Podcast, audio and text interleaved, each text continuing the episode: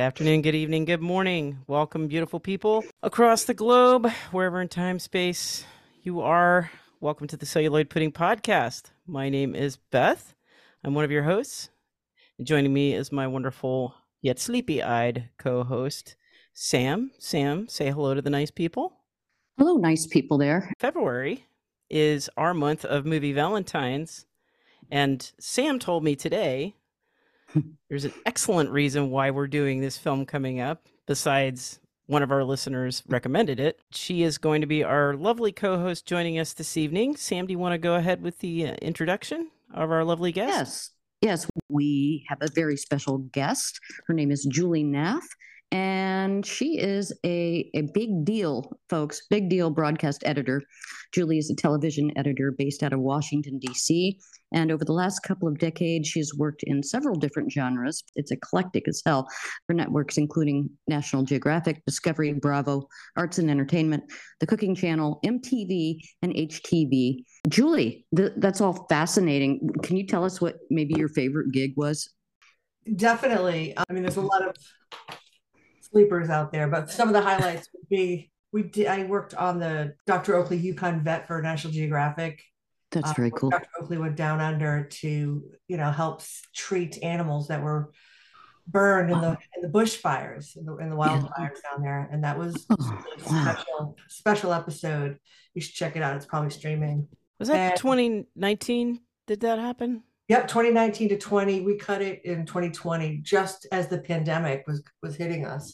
That's when we thought that was the worst thing we'd ever seen on Earth, and it oh. still is. I, I, think it got short shrift because of that. That's wonderful that you went out there and and, and helped yeah. with that. That must have been I, heartbreaking too. Well, I didn't. I edited, so I got to be in the safety of an edit suite. Um, and then when COVID hit, I was working on it from home, but just editing. Yeah, seeing seeing what what transpired down there. Oh, yeah, yeah, it was pretty pretty rough. I also loved working on Cheap Eats. That was for the Cooking Channel. It's like you know, breakfast, lunch, dinner, and a snack all for under like thirty five bucks or forty bucks. oh, is that possible? Yeah. Rachel, Rachael Ray used to have a show like that on the Travel Channel. How you could, uh, when you're traveling, you could uh, to go to different locations and how you could get through the day only spending 30, 30 bucks. Yeah. That was like her first gig on Travel Channel. It was a Travel Channel. She had that show. You know what? We we ordered some pizza and chicken wings just from the local corner thing the other night, and it came to forty two dollars for a small pizza and some chicken wings. What? That should be fine dining. So I'm I'm curious about your show on that too. I'm going to watch that. I mean, I haven't. Uh, my last time on that was in 2019, but it I think still had a few more seasons after that. So I don't know how they're doing it for under 35 now if they are wow. Yeah. So so through our uh, brief exchanges you you mentioned that you're quite the foodie. How do you experience that? Well i love to try sorry my little dog here chili bean. Um i just i love going out to eat. I love the whole experience. I love the ambiance. Yeah. i love selecting. I like trying new things. I like pairing wine with it um, lots of fish and beef shrimp and salmon so, so you, you must really get along with our mutual friend and and her spousal. Oh yes, yep.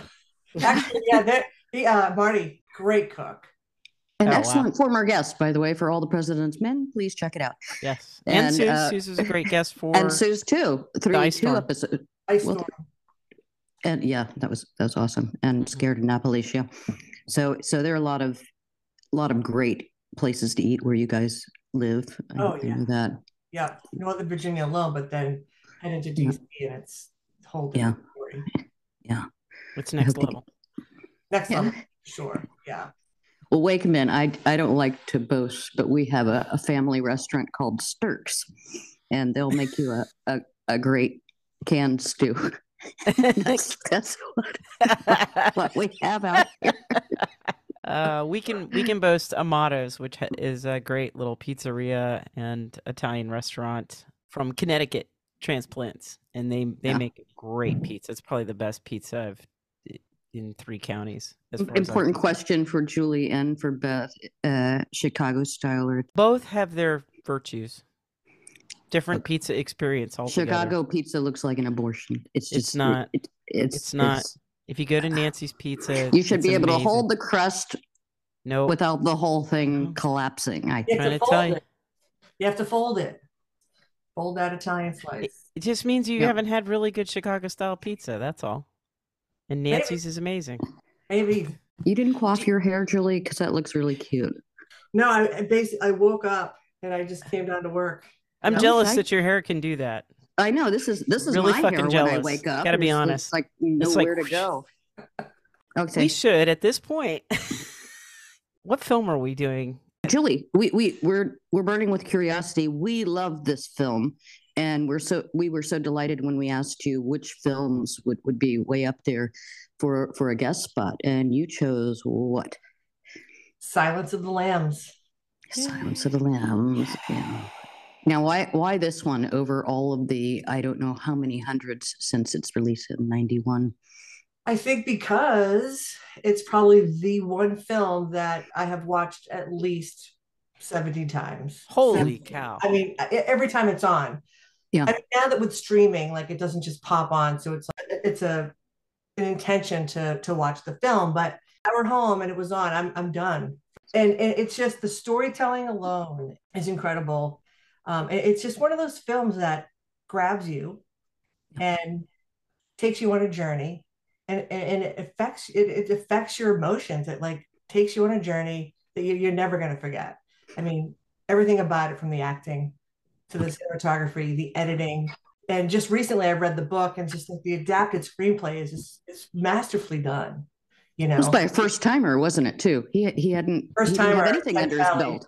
Most He didn't know what he was getting a hold of, and still Yep. did brilliantly. He did. He did. Sam, did you share uh, share with Julie what you found out today about the Oh, film? I I bet she knows this already, but this She- is a, she a, not. Valen- a Valentine's Day movie. It was released uh, Valentine's Day, 1991. Yep. So I did intuitively, we somehow, or very luckily, or maybe you knew this and guided us this way, we are presenting our listeners with the wonderful Valentine's Day movie, thanks to Julie. I hate feeling manipulated though. It's a it's a fantastic cast, isn't it? But I I, I guess Julie, you know something about the cast and and who was chosen first. They're called the what the replaceables. in- in Replacement film- players. Replacement players. I knew you'd know it. Um, in in uh, film lore, aren't they? Yeah. So initially, initially, Gene Hackman read the book and wanted to option it, um, and so did Jodie Foster, and he beat her to the punch. So he optioned to produce and also star as Hannibal Lecter. Thank And God he. well, right? I mean, this it's, it's Jonathan Demme wasn't even the first choice either as the director, and Yeah. Anthony Hopkins wasn't the first choice either. Um, they had looked at um, Robert Duvall, Sean Connery, De Niro, and um, Dustin Hoffman put their hat in the ring. They got in touch with Jack Nicholson. He never called them back.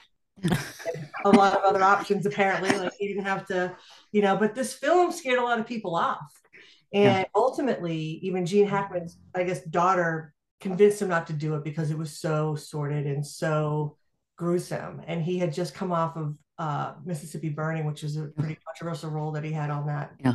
And Do you think he trusted her again after she said, "Dad, maybe skip on this one because Manhunter didn't do that well, and you did Mississippi Burning," uh, and then it turns out to be this phenom. I'm sure everybody who passed on it was like, holy moly. And the other part of it too was that Manhunter, the original one, so not Red Dragon, but they did Manhunter a few years before that, was a total flop. Like, I think they Oh, I love that one. I really loved that Lecter, and it took me some mental, you know, manipulations to to accept the new Lecter, even though I, I love Anthony Hopkins in this. But but I thought that was an awesome Lecter and and a great story or visualization of it, even though it was low budge and, and didn't do well in the box. Yeah. So um, Gene Hackman read the screenplay. I re- he read the book. Yeah. Gene Hackman read the book, and he wanted to option it. Immediately, put up two hundred fifty thousand dollars, Yeah. and signed with Orion. Um, he beat Jodie Foster to the punch. She really, really went after that role, and Gene Hackman wanted to produce and play Hannibal Lecter, but then was ultimately convinced not to because it was just so disturbing and Manhunter was such a flop was sort of one of the biggest things behind that too, because Manhunter did not do very well. I think it was like a $50 million budget, made about nine million. And the whole idea of like you know Hannibal Lecter, an FBI in an FBI character, like going after a serial killer, Yeah, Maybe little too, little too familiar. Yeah, how, why, you know, why? But Because Hollywood never remashes things and, and makes the same thing over and over and over. Right. but this one, this had something. Well, they did special. after this. Yeah, I mean, Clarice Starling's character was just, I think, what Yeah. was special about this story. Yes. Yeah. It the same sort of roles that you typically find. I, I hope I don't put you on the spot, but when was the um the let's see, Red Dragon came first, then Silence, right? Uh, what do you know when the book was published? I know that Thomas Harris took a long time between uh between between publishing it books.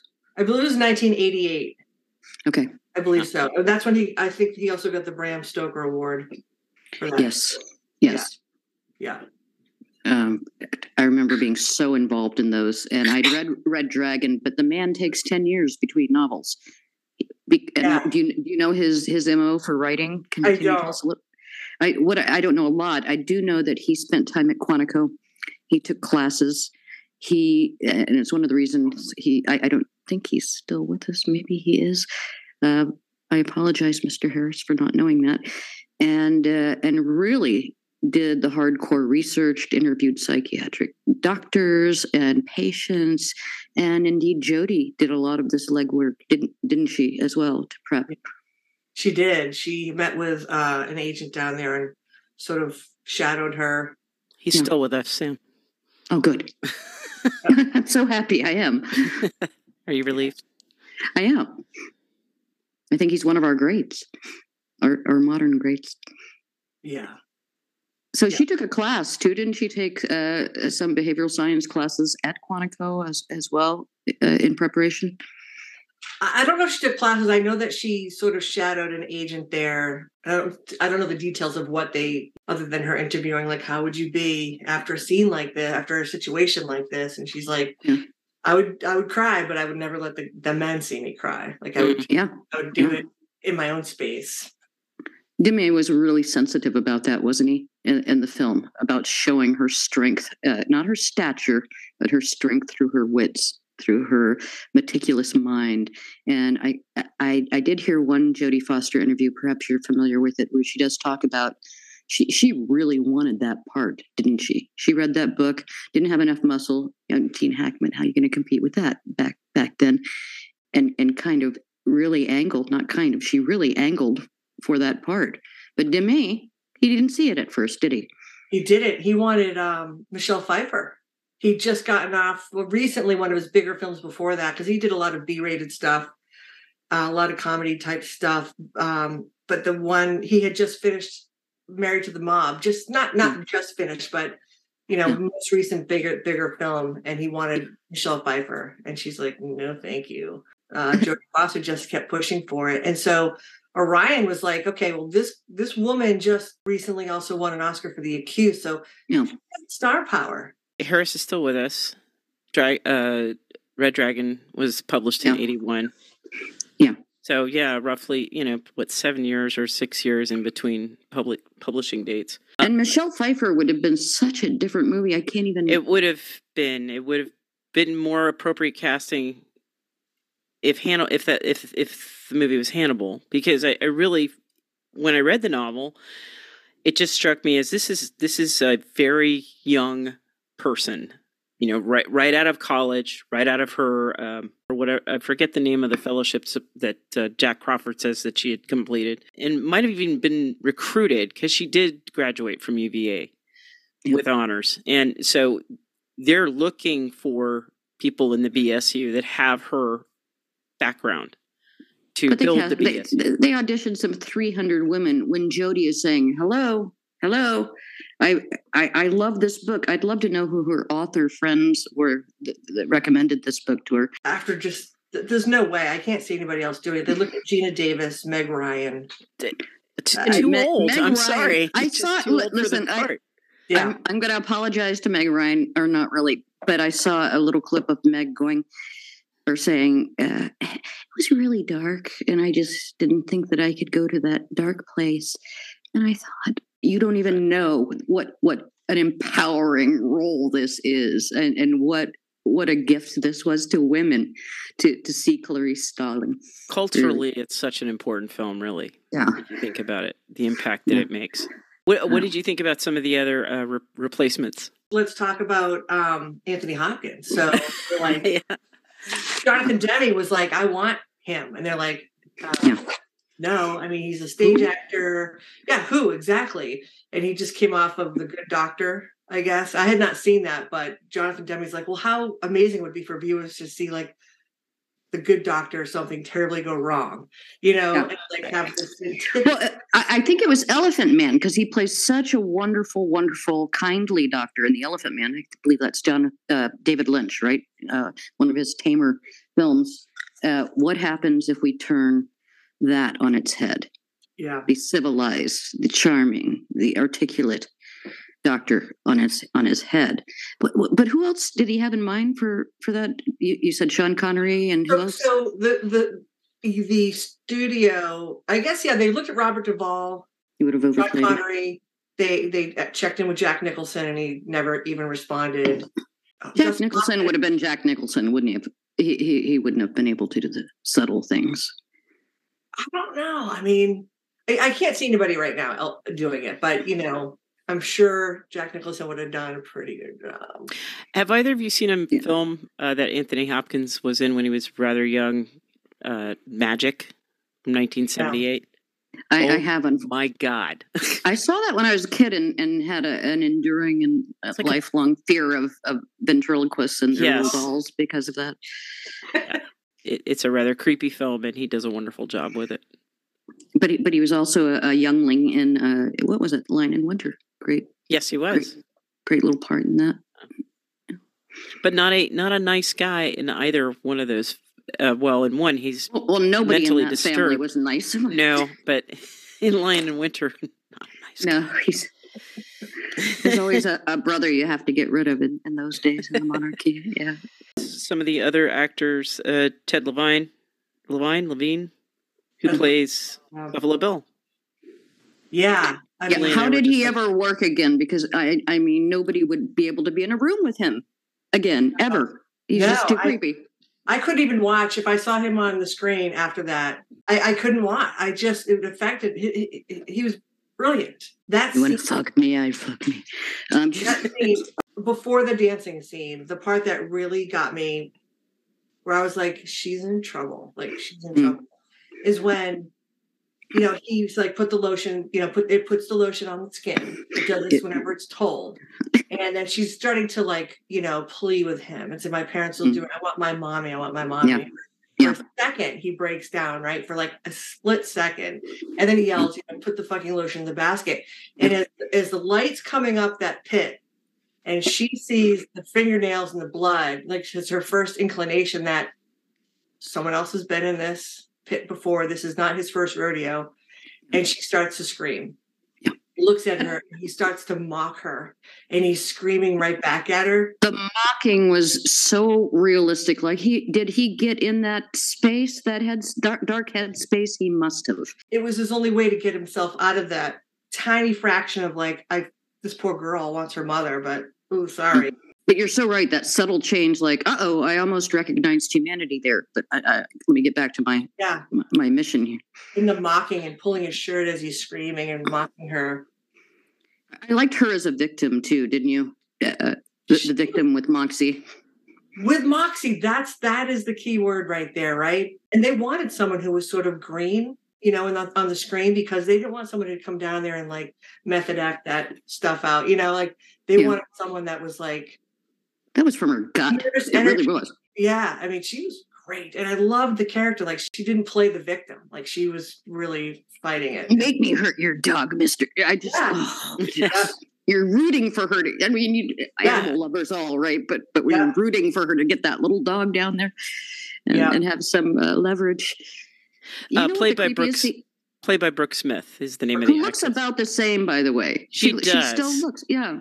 She um, and I think she's you know, she along with Ted Ted Levine has done a ton of work. He he did kind of uh, trampoline his career into playing all these great character roles. Did he ever play? Both, was he typecast or did he? Um, let me look him up. I mean, he's played sort of a comical yeah. character before. Um, he's kind of played the baddie in some TV series, but he's just he doesn't have any trouble finding work. And I don't know about Brooke Smith, but I, I do know that I've seen her in episodes of SVU and Grey's Anatomy. And then back in like the early 2000s, she did a movie called Series 7. Have Okay. You, have you heard of it? No, Yeah. what is It's it? a movie that plays like like a series. Like it has uh teasers and and and uh like for each one they come back. It's it's about these people who were like picked out of a lottery. There were seven of them, I think. And Uh-huh. had to kill like the person who was left alive at the end was the winner. And you had no choice but to be in the Oh, I, I had heard about that. I didn't recognize the name of it. Yes. yeah. So, It was, it okay. was dark comedy. It was good. I, I want to see that. I don't know. I'm going to see it. it is crazy, Sam. She looks exactly like she did when the Yeah, movie was I made. thought, when was this little interview? Oh, last year? Okay. w- uh, Whatever you're Yeah. doing, I want that. But uh, yeah, she she's awesome. So, uh, what what was your was it? Were there any casting irregularities or problems with the uh, what's his name? Is it Scott Glenn or is it Glenn Scott? Glenn Scott character. I thought that was a good choice. I can't remember if there were. uh, He wasn't sort of a highlight when it came to, you know, because Jodie and and Aunt Tony got the Oscars, so he wasn't sort of like on the forefront. So I'm not sure. I've not heard details about, you know, You know, who do we want to play Jack Crawford. I, I don't remember any of that either, except that I hated that man throughout the movie. That he was using her, that he was using her, and and she outwitted him. And I wondered if Lecter Lecter must have put that together as well. Like Crawford, you're you're using this this as bait. No, we we we can go on without you. I thought that Yeah. was really clever casting, though. I, I just have it playing in the background, and and he's he. I'm I'm just seeing him naked at the desk, and he's going to get up with that kimono. I just know it and do the tuck and sing. Does he really do the tuck? I mean, So, he yeah. looks Yeah, like you he show does it. the Yeah. tuck. That I scene, think he, yeah, that that scene. So before that, they show him at the sewing sewing machine naked, and like Yeah. even today, I can't hear a sewing machine without thinking of that movie. It's crazy. Yeah. Uh, but then they come back to that scene where he's down there singing, dancing to um, song. Are any of those words spelled correctly? Goodbye, horses. Goodbye, Oh, yeah, horses by by Yeah. Garvey. Okay. Thinking of uh, Katy Perry, Dark Horse. But yeah, that was that scene. Right, was not in the book. You gonna play it? It's a great song. it's got a catchy beat. until until your mind says, "Oh yeah, remember the man." I give it an 89. and- I don't and- find that, I find it intriguing, that whole scene. Yeah. Fascinated by Yeah. it. And, and you know that everybody has done. do, I, do I out myself in that way? Yeah, everybody dances in front of the mirror doing this and tucking and whatever. You do some version of that, right? As a kid or older, I, I don't know, but there's something about him that is just cringe. When that's an interesting observation, Sam, because he is in the process of trying to. He's going through this metamorphosis. himself, so you, yeah. you you'd try it on, right? But but there's something that's not so uh, wholesome about his.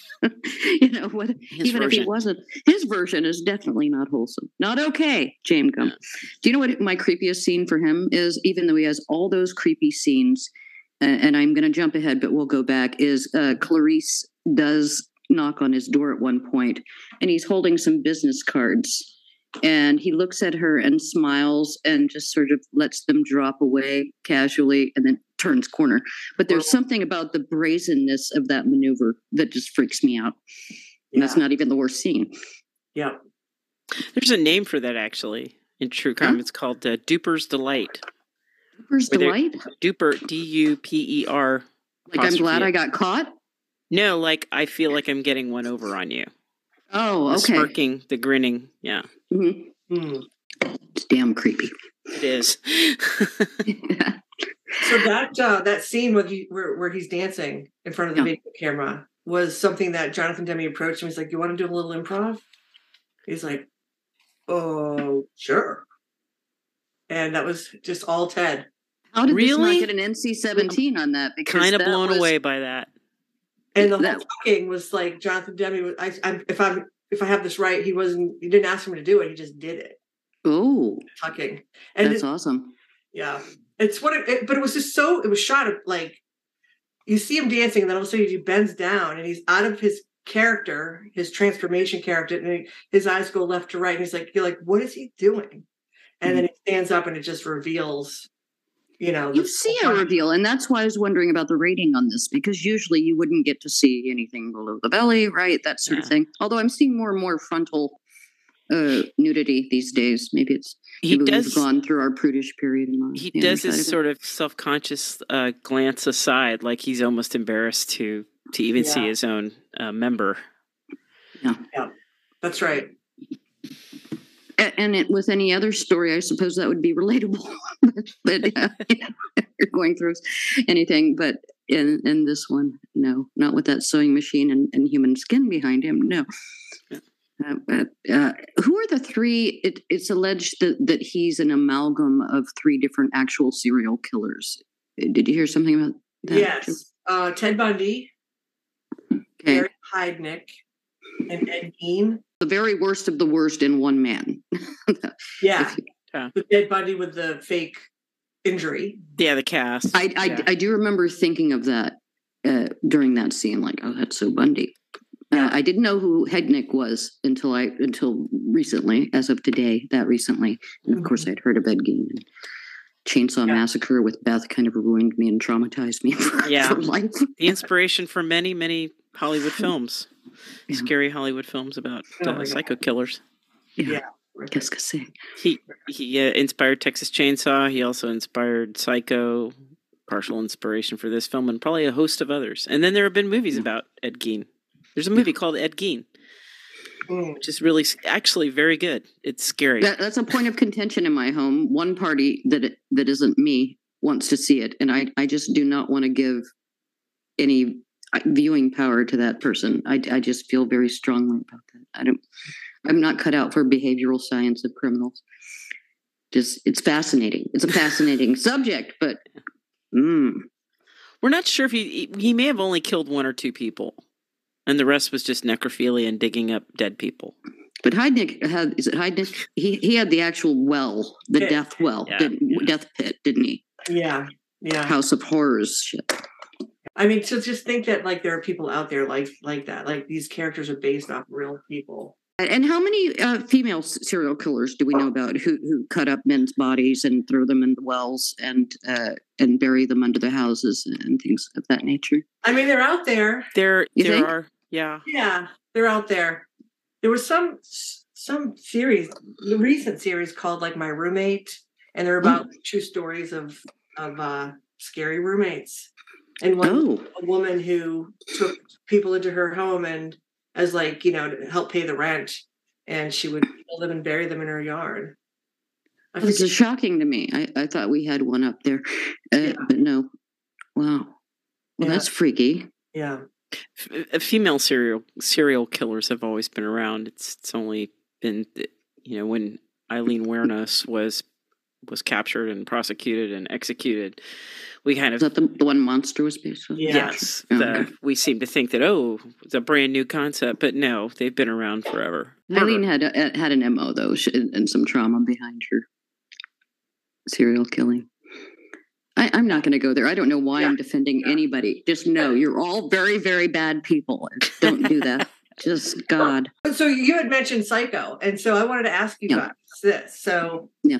Psycho came out in the '60s or 1960. It affected people like Yes. big time. Yes, it did. If you were to watch Psycho now, or let's even just say, because I feel like I feel like Silence of the Lambs did what Psycho did to people in 1960. Like it really Yeah. messed with people. I would agree. And There were a few firsts in Psycho, weren't there?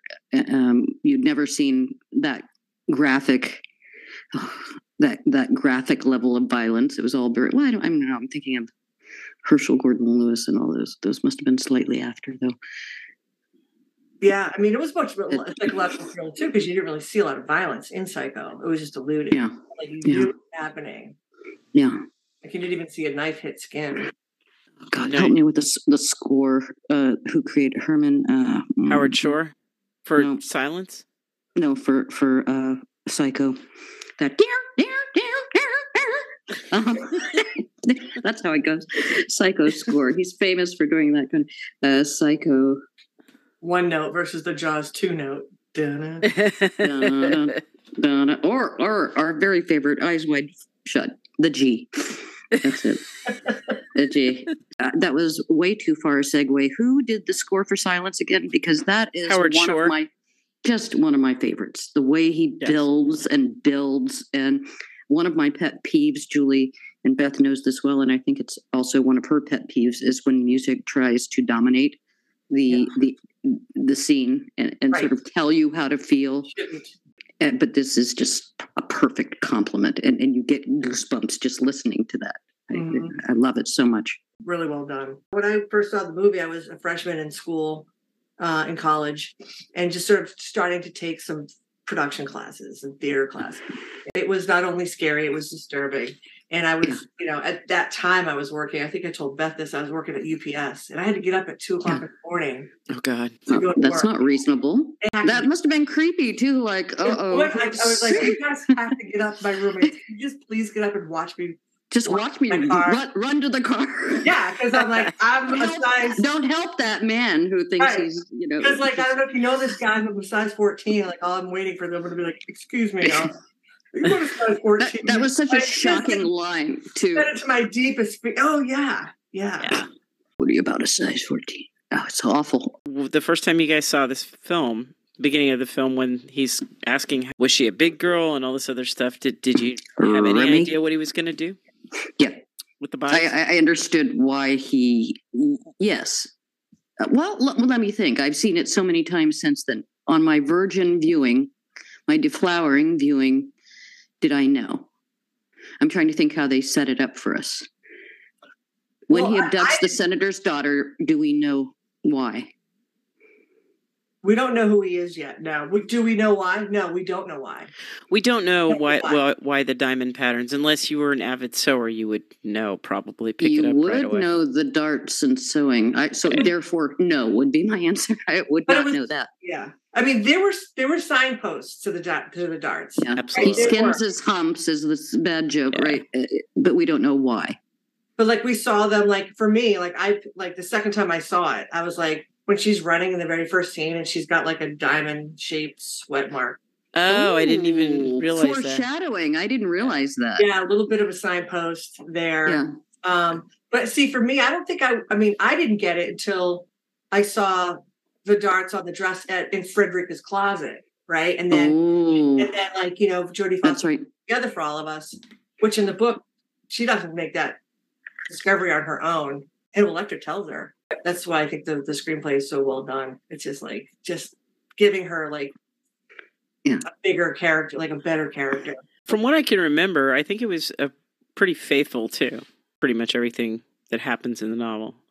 Yeah. I think we get a little bit more background into Crawford, into the BSU, And I think she has a best friend itself. um, as well. That's that's given a little bit of a, a of screen time in the movie, but she does have a, a roommate or, or best friend in the academy as Yeah. well. yes. Um, I, I'm trying to think. Before Silence, was there a woman, uh, a, a film where a woman carried the action? No uh, romance at the heart of it, just pure adrenaline, action, Alien and reality. and aliens. There you go. There you go. but there it's you a go. t- completely different genre. Yeah. Yeah. I mean, Yeah. hey, want to talk about the accused? I mean, that was also Yeah. Yeah. very driven by two women, mostly Jodie Foster, Yeah. but but not in this sort of genre where it's mostly male dominated. Yeah. I, I was going to ask both of you, what did you guys think of the title credits? The font, the design, Very the way that 90s or because I I had an impression that he's almost trying to simulate sort of this is a documentary almost Oh, interesting. uh, because the, the just the way the uh, print was in the title black credits. with a white border. yeah black and white how do, how is it that we like Lecter when he's such an awful, awful man? I like Buffalo Bill just like I liked Ordell You're I not charmed. sympathy. You're not charmed by Buffalo Bill, though, are you? I don't know I I can I don't want to are, I'm worried and don't want to meet you for another reunion. there's something uh, I didn't know that he that was a completely ad libbed scene. It draws me in. I'm attracted to it. I don't know why. It's I can't take my eyes off it. That scene. Maybe it's the song, his dancing, the way he moves. he is a creature. He is a creature. He is what he is, and and I. So it, it's not like American Psycho where you you think, oh my goodness, this is really an awful person. But I mean, Hannibal Lecter, he he's a villain that we hadn't seen before, had we? Had we seen yeah. a villain like that before? No, and he was also like a super villain. Like all the yeah. things he could do, like sense that she was bleeding when he couldn't see it, smell her lotion and what she used to wear, what she sometimes wears. You know, yeah. how about like he profiles her right away. And he's yeah. that's part of his former job though, right? Yeah. But like how did he get the cop up on that on the bars and hanging like a cross? And how did he get yeah, that's some super every, strength right there. Is that Charles Napier who, who succumbs to that death, or is that the other one? I can't remember now. You know the character Charles, actor. Embry, well, let's see, Charles Boyle. Mm, uh, I thought there was a Napier in there. Um, hmm. Napier, yeah, yeah, yeah. I'm sorry, Napier, and he, his character's name is Boyle. Oh, oh, that's right. Yeah, yeah I had it mixed. We're, we're both right. But but yeah, how would he get him up there? A man weighing 200 at least pounds plus. Yeah, and so just like this soup, like this you can't even fathom a man like that. That was a shocking image, though. I do remember that back in the day. Is yeah. that over the top? If we bought into it, right when we're when we're seeing the film, why is it that we buy into it? Do you know what I mean? Like, I, I think how are we convinced? Works, I think it works in the same way The Exorcist works um, I have an we we all watched this at our last reunion. Yeah. Um, we all have come in kind of an obsession with The Exorcist, and The Exorcist is not very believable after a certain point, really. But but it builds upon reality, reality, reality, and you don't see anything shocking. You hear about his exploits, you hear about the bad things he's done, but he comes across as pretty reasonable until that scene. Isn't that his first violent yeah. scene? Yeah, and only maybe I'm not sure. Well, Chilton has a we, we don't know what happens to Chilton, but something bad. But later, yeah. Yeah. But that, that scene, so he wanted to wear white. It was his yeah. idea to wear white for that scene because he said yeah. reminded him of being at the dentist or when he had his tonsils out, like something that was going a person that was going to evoke pain. yes. Wears white. So that makes such sense to me. You're going to be violated, and yes, oh, I, um, um, I already have a problem would. That scene was like if he was in that blue jumpsuit, it may not have been as powerful. You, got, you know, you got the also the blood yeah. and yeah, really stood out. And I think they lingered on the I don't know what you would call that crucifix, uh, you know, the, the hanging corpse or, or, or, you know victim for just enough time. They don't stay too long and lovingly, and they don't do it too briefly. It's it's like just in the sweet spot enough to, to horrify you. I think one of the characters says, Oh my God. But without that, oh my God, you know, how that can be overdone when you see a bad scene and you hear the, the response, it's just right because you're all thinking, Oh my God. That's, yeah. No, no, no. Yep. And you don't see like the the biting of the face, like you just you know it's happening. Yeah. Um, and you don't see any blood there. Like you see him grab his face, but he's mm-hmm. yeah.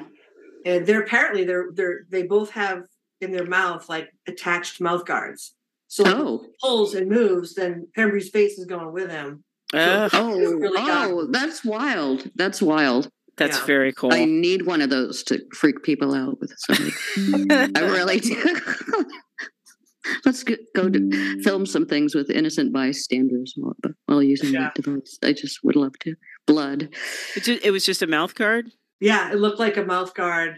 I watched the um, inside. I don't know if you saw this. The Inside History Channel's Inside Story of. The I didn't get to finish it. I, I started it, but it looked pretty good. I got some Russian copy that's probably invaded my my whole ecosystem now, but I, I did find that. That's the one I had seen the original, eh, but yeah. taken off YouTube, and then I found that Russian version too. Did you go back and look at extras? Uh, did you have them on your DVD, or or did you stream it, or how did you watch it this time? I streamed it. Yeah, I want to show you my copy. Yeah, my I it, it was on Hulu. I Just wanted to show you my German copy. Das Schweigen der Lämmer. Wait. um, das Schweigen der Lämmer. It sounds so sweet. Uh, Herbert had never seen it. We were living in Germany at the time, and I can watch it in German if I want, which would be weird to see Jodie Foster do. But the the extras were disappointing, so I'm wondering if there's some great Criterion version out there with all the things that we tried to round up for this for this episode well, we started out. We talked about the the first scene, right? Right. Called when she gets called in, and uh she's she's doing the obstacle course right? In the opposite direction as all the guys. And so like what is it oh you know what? I noticed that. about her like that she's she's gonna do something all the different ways so she gets it right i guess you know? Like that's probably her method of like doing whatever she wants to accomplish you know did you uh, see in that documentary or read elsewhere that Demme was just fascinated? She was really in shape, and you know, by take twenty, she could still do that obstacle course and just climb that net rope thing and and just nail it every single time. Yeah. She was fit.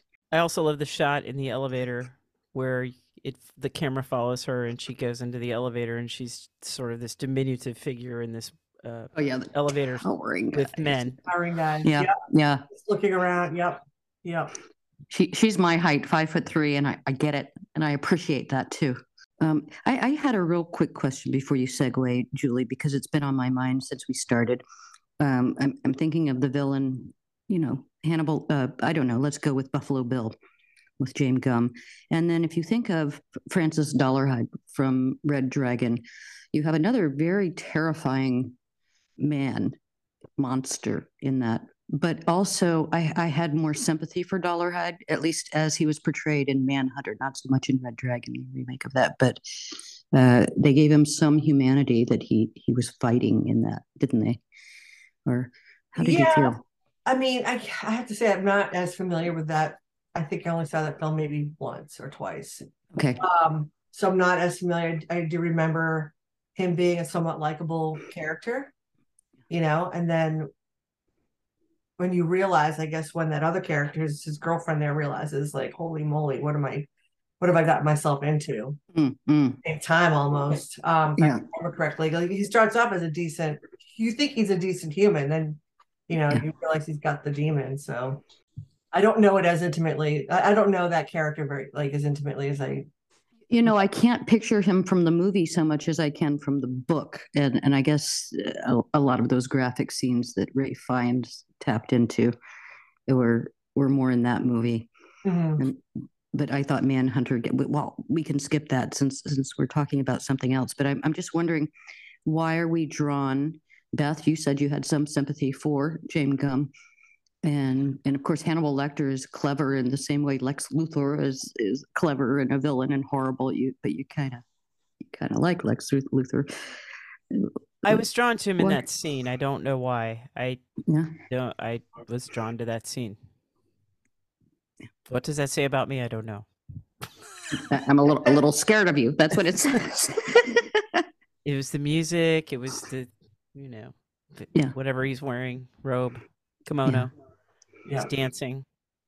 I mean, had he thrown some poppers in there, you would have been. I would have told. Okay, just somebody I would have hung out with. Uh, yeah, let's yeah. be honest.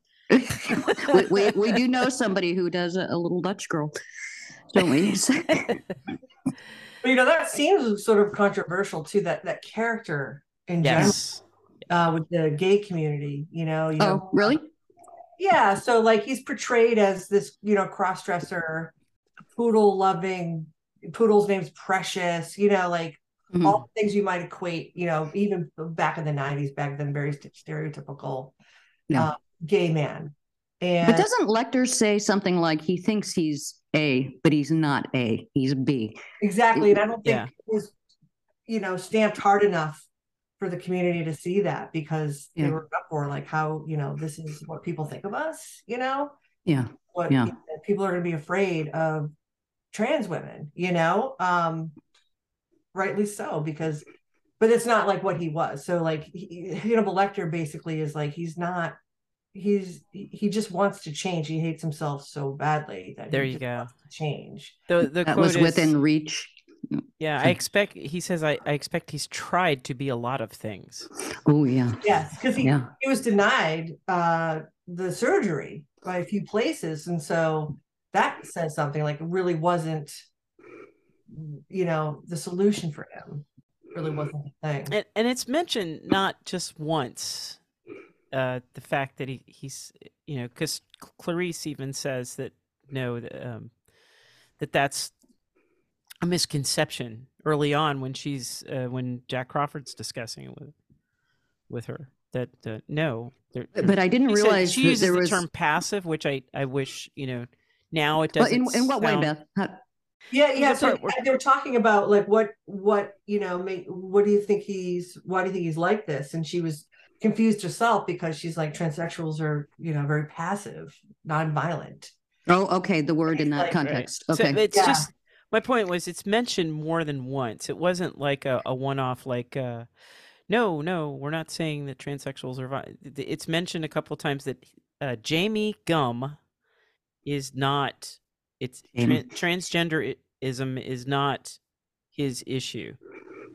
I think that wasn't in the popular lexicon killer. at that point either. So I think Yeah. she says transvestite or wh- wh- whatever she she I think says. she They, says they use both transsexual. terms. Both terms. they? Come up. Both terms come up, I believe. Yeah. Um, I think she in that particular line was transsexuals are very passive. That's how she Yes. said it. But you know, this is back in '91 too. So you know, we as a community don't even have a lot of experience in our faces with with that, right? We Yeah. we at that time, like there were obviously gay people and cross Yeah. and people transitioning wasn't like where it is today, you know, and so Yeah. sort of um A, a- friend of mine just, uh, this is, is sort of apropos of nothing, but kind of segues into that. Uh, I- I don't know if you're familiar with the composer Wendy Carlos, who, who did the score for The Shining. And oh gosh, another another Kubrick film. I, I can't remember what. And she transitioned back in the 70s, so early early days, and and became very reclusive as, as a result of that because it really wasn't in a uh, talked about, I guess. But but there's some wonderful interviews, and, and maybe I'll link them just just to you uh, to have a look. Uh, so famous composer, uh, particularly in synth. She she created the synthesizer sound, and she hooked on Bach. You do you remember that that hooked on Bach, where they would have the synthesized version of of Bach? Why am I talking about this? But but I guess yeah, with with that with the odd occasional you know anomaly the general population would would not have known what what goes into the thinking maybe and and so yeah that would be a real fear wouldn't it like jame gumb represents this no no Let's follow down your notes. well I particularly loved um Jonathan Demme's style of shooting too. And so he he did some of this stuff in his other films, Philadelphia, which came after. Yeah. and Married to the Mob, which was before. Lots of POVs where the camera is like the eyes of the the character, and then the direct to cameras, which you know, if you don't do them right, they're gonna look cheesy. Like you have this person just looking at the camera talking, but like Yeah, Yeah. Ex- explain to our listeners. Uh, Okay. that- So POV is a, is a point of view. So, uh, for instance, the the the scene where Clarice, you know, starts to walk down that hallway to see Hannibal Lecter for the first time. Hmm. We don't see her walk down that hall. We see her eyes seeing everything as she's walking down the hall, and the camera right hands left to look at the at some of the inmates there, and then straight ahead again. And as that's brilliant brilliant it's brilliant and then you know because it's slow and scary and creepy and and she's looking like at the characters obviously at the other inmates in there and as she comes around as she comes forward the camera turns like she's turning to look and there's hannibal lecter right like one of the most brilliant entrances Yeah, of film truly. history and he didn't even move you know he's just standing Yeah. there and it was his idea actually to sort of be Yeah. You know not like now how creepy is that you expect him to be sitting or laying or Yeah. not paying attention and Yeah. he's fully alert like the antithesis of like what you bel think that he would be this crazy person, scary. He was just like perfectly polite. like And- like a butler almost or you know a nice gentleman waiting on her it just Yeah. that makes it more creepy than than anything else he Well, could have done He used his own line. You, he's courteous and receptive to courtesy. Um, and it just there you made go. yeah yeah, yeah. And then when he starts talking to her, and you know, like that line from Jack Robert, "Don't let, don't let Hannibal Lecter get inside your head." And then there's these brilliant shots of, you know, this was later in the film where he's he's talking to camera, or she's, and there's a reflection. She, it's a, it's a, camera's on her, but there's a mm-hmm. reflection of him, right? And his, and and they're blended. Like he's got part of his you're right head on hers, and it was like, yeah, he's getting inside her head now. Oh my god i'm gonna have to watch this yet again because you're bringing up some Really really nice. uh, subtle things that that i missed while focusing on the bigger picture that's that's brilliant you mentioned something else besides uh, POV. The direct to uh, camera. Direct to cameras, yeah. So that's when the characters like look right in the right in the camera, like right into the lens, like they're speaking to you. You know, to be a superior actor to to to really do that, don't you? I'm looking yeah, at mean, the camera, not not Anthony Hopkins. Exactly, because like and delivering behind, this line. She's behind the camera delivering her lines, and he's not even looking at her. He's looking at the camera. I did hear one little snippet from from Jodie Foster who said because of, of that uh, direct to camera bit, you couldn't even be an inch off or, or or you'd be sort of out of frame or wrong. So you had to be really super static, which was actually great discipline for her because everything had to be written on her face, every subtlety. Yeah. and every delivery. So uh, I didn't think consciously of that until you just mentioned it, but that's that's amazing. It's a really great technique and it's really effective. And I don't think anybody can do it because I think like it could come off really cheesy, you know? Yeah. Yeah.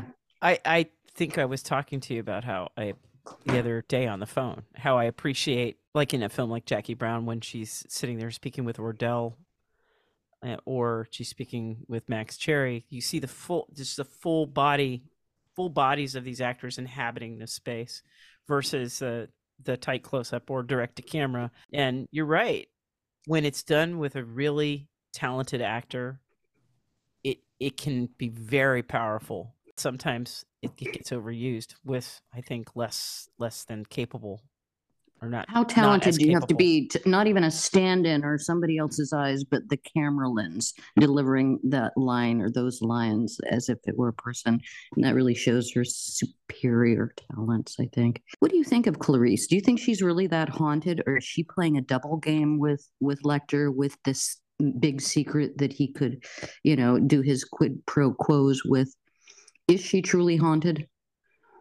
I don't think so. I think that she sort of had to learn something about herself before she could move forward. But I think, you know, no, I I think like we were talking about this earlier. I yeah, we were right that she's sort of like if her only, you know, trauma in life was trying to run away with a lamb, like it's pretty lucky. You know what I mean? Yeah, like yeah, you know, yeah. There's, I mean, it's for for a little kid, right? That's got to be somewhat traumatic, obviously. Like, yeah.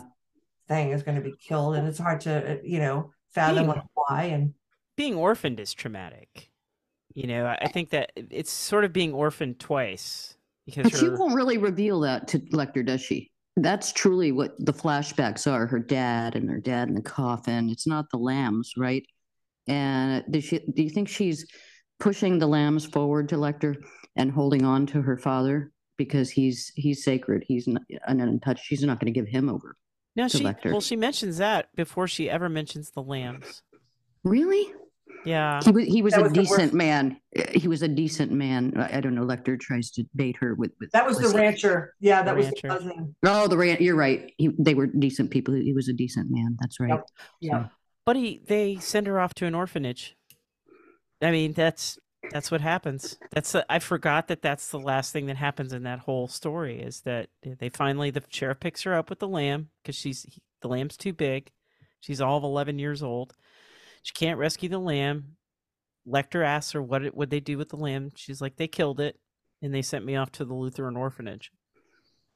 And that's being doubly abandoned. Doubly, yeah, yeah, yeah. yeah.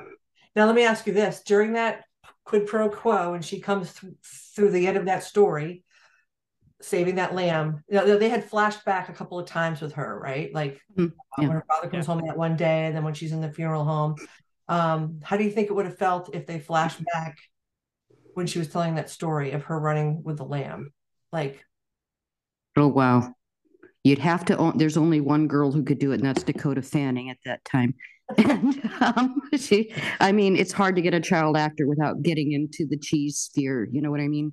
I mean, they would have used that same little girl, and they were going to shoot that scene. They actually, they might have, they were going to shoot that scene. And Jonathan Demme, after he watched the daily, he's like, I cannot cut away from that yeah. performance. Like that performance is going to win her the Oscar, and I'm not yeah. cutting away from it. So they decided in production not to shoot that that scene. I think it's a good choice. Yeah, I, I think I think too. he he was dead on. He it would have detracted rather than yeah. added. Now, yeah. I'm I'm curious, Julie. In the novel, it's I read the novel, but I don't remember was was the trauma her trauma different in the novel? It was. It was um she was trying to save a horse. Uh, Oh, Yeah, and and she didn't realize. So she was on her horse ranch, and that that also had sheep. mhm. And I think the sheep did wake her up, but that morning she wanted to save a, a, a little horse from being slaughtered. Actually, funny where were they slaughtering horses? What? because This is were news to me. I, I must have blocked it that's, out. That's in the in the film in the book, and they were, I, I don't remember that part, so I must have actually blocked it, that out Okay, I think. Sam just got traumatized. So I'm totally Yeah. traumatized. They were They- killing horses. they were killing horses. They were like the sheep So were finished with Thomas slaughtered. Harris. Yeah, but she was trying to save a horse in the book. All right, well, that is a about- traumatic thing. They should have used that. The silence of the horses doesn't sound as good. I think that's one thing they could have kept in because I think well, Silence of the Lambs was all about the lambs, so I get why they went there. But they they were prepping, and the the horses were fatted and slaughtered. So like that's exactly what Buffalo Bill is doing, right? Oh. But they didn't go there in the film. They just they kept it about. it was lean. And, and I get great. I just watched Jamie Gumb, Jamie Gumb flip his nipple ring. I didn't need to look up it. I was trying to think of the horses and the nipple ring. We had the same, Beth and I had more or less the same discussion about Jackie Brown being leaner than the book. And sometimes you do have to make those those Yeah, I- surgical cuts. I thought that that was just like I guess maybe because maybe it was too on point with what Bill, what um, you know, Buffalo Bill was doing. It was like Yeah. the same idea. Yeah. You know, feeding them, getting them heavy, and then killing them. But yeah, so I thought that was a brilliant performance on her part. May I ask a question? What- Yeah. What's your uh, Chilton? Um, we hate him right immediately from from sight. We hate him, Yes. and and I can't remember if I already hated him from the book or I just hated him even more because that actor. Forgive me, sir. What is your name?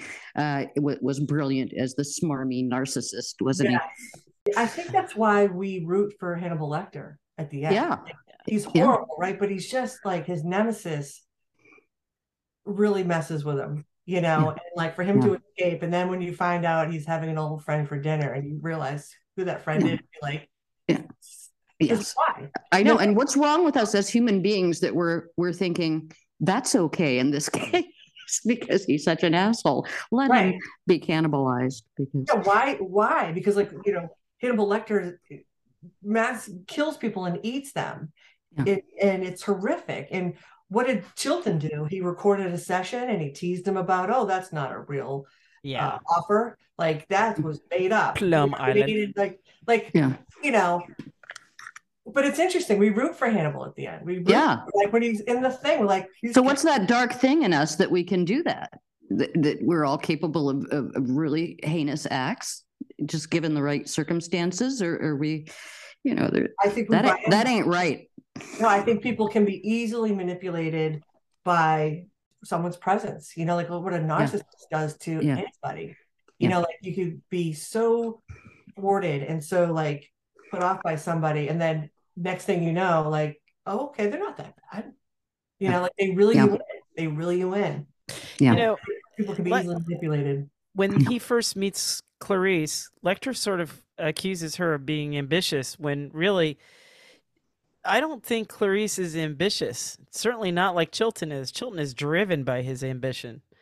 And um and maybe that's part of um part of his mean- transition. Do you mean Lecter accusing her of- being ambitious Yeah, all the way to said the he- all the- FBI? yeah. That that and that that's whole that's not really what ambition is not really what's driving her you know getting away from west virginia is not what's driving clarice uh, whereas chilton is definitely ambitious Yet she's in tears. The tears are, are stinging. She she's not letting them fall, but he hits her in the heart with that Yeah. with that speech. it's kind of like you shot an arrow it lands but you don't know what vital organ it hit Yeah, but it it it, it landed good metaphor. That's true. Yeah. She's very good at keeping uh, her cards close to her. Her ham-handed segue into like, let me, you know, that was perhaps you'd like to share your view on this. Now that one I had a problem, and I got and that was perfect because he does have a little smirk, like "nice try." Yeah. So, uh, so when she does fail with the language, at least it's acknowledged within the film, Yeah. And we we can't blame what's his name, our scriptwriter. Right. He puts her down, right? He he puts her down like immediately. Oh, you you were Yeah. doing so well with this and that and the Yeah. other. And, Yeah, you know what you look like to me with your, you know, good bag and cheap shoes, like you're a rube, like you're nothing. Yeah. You're nothing. And then what does she do? She just musters up like a very matter of well, either you will or you won't. Like Why do you not Why gonna- do you think he takes her on? I think because she's I think he probably saw a side of her, like she's she's He's a psychopath. He has no empathy. Why would he take her on? She she wins the first time they meet eyes. Do you remember what happens the first time they lock eyes? He looks away first.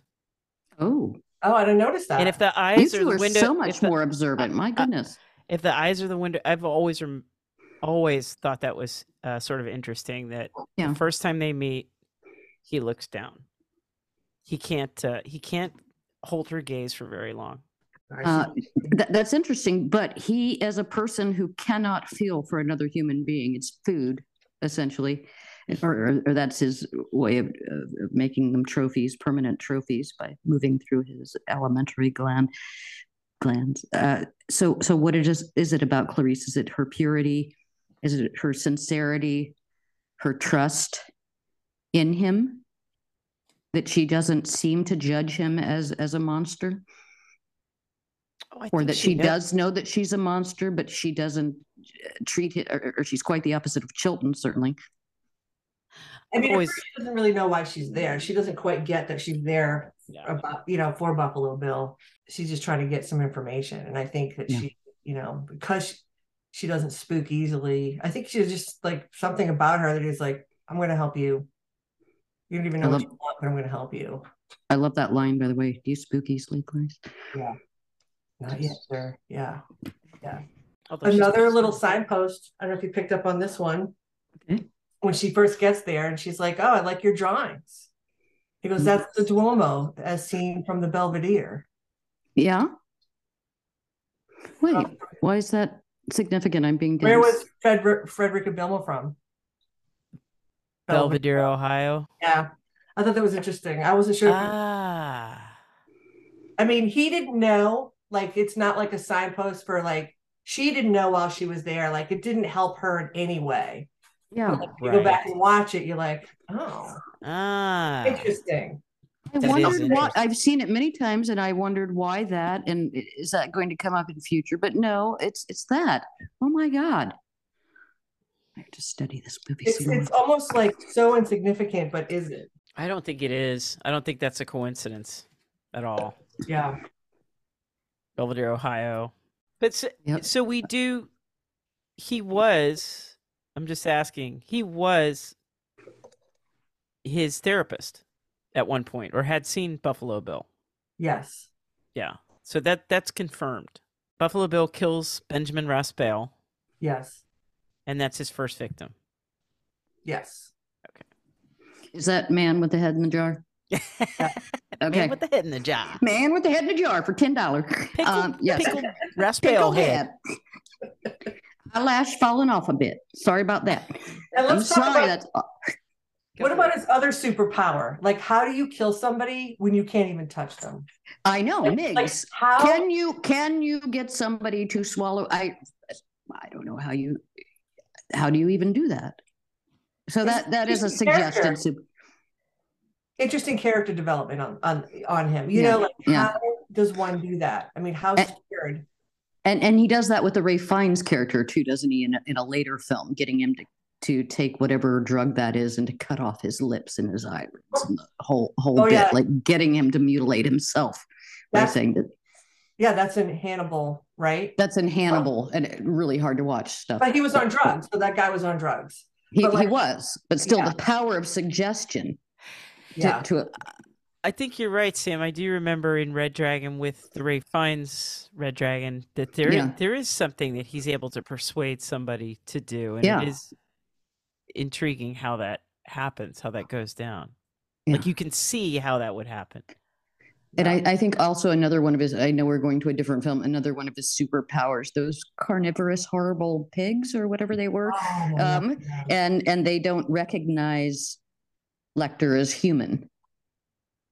Therefore, he can walk through with the you know, fainted body of, of uh, Julianne Moore, who is no Clarice Starling. I just, I just dismissed that film. But no. She was wise not to take that on. What in your notes would you like to talk about next, Julie? Well, I really loved the two. I think these are two major misdirects in the film. I mean, Ooh. one is like one is like the one that we all talk about, but the first misdirect. Wait, I don't know what we all talk about.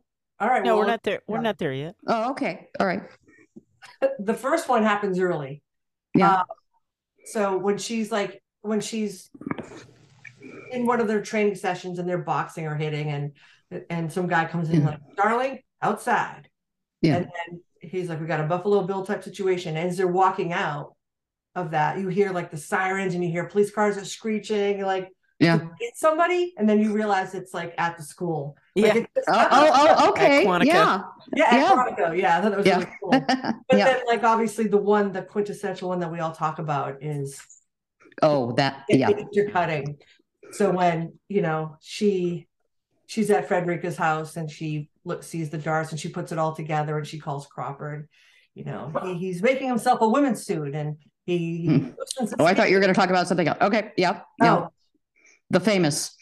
yeah, yeah, yeah. That's yeah. what she's leading up to. Oh, okay. I'm sorry. I'm, I'm, I'm a famous interrupter. No, no worries. But I just thought it was a brilliant piece of of work to edit that. You know, to have it to edit that way with showing the exteriors of the wrong house against the interiors of the right house. And how many people have nicked that since silence?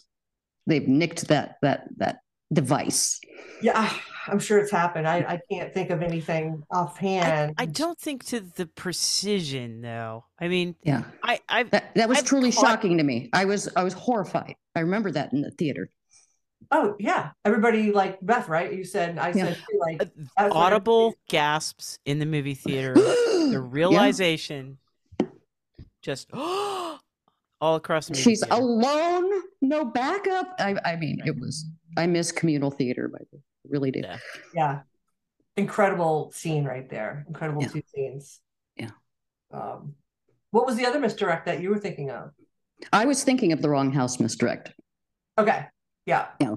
Yeah. So we're talking about the same thing. Yeah. Yeah, You know, the gathering around the house with the backup. And you feel pretty good about that. Like, okay, she she's mean, safe. and they set it up so well. Like, she Yeah. him, it's all right, Clarice. We got him. We're we got you know John Grant, aka Yeah. Gumb. And then knock, knock, knock, and then you're freaking. And Yeah. that card scene, that card scene is so creepy to me. that He's- whole he's still- scene, like, yeah, a lead up to she walks in, and you wonder if she knows already because, um, doesn't he say his name is is John Grant, and there's the JG, Did he Jack Gordon, Jack Gordon, Jack Gordon, yeah. She's becoming suspicious because she knows how to profile from her be- behavioral sciences. But then I think the moth comes through. Is that what happens? A moth. Well, there's a up? print of a moth. She Mhm. doesn't turn around Yeah. and see it. yeah. It- but that I, that's almost like a, a gag for the audience. Like, Yeah. you Just know, it's right case, you there, and she doesn't yeah. see it. yeah. Yeah, But that just builds your tension, and then she sees the moth. The moth lands Yeah. on some spools of thread, Yeah. so now we're looking at, uh, you know, the scene, Yeah. sewer. Uh, I, I I love her entry with the the victim. What is our victim's name? Catherine Martin. Catherine Martin. Yep. FBI, you're safe. Fuck you. Get me out. of here. Same shit.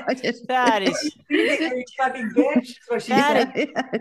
Like she wasn't afraid to say, you know, she, you know, yeah. we're I all like sort of go ahead.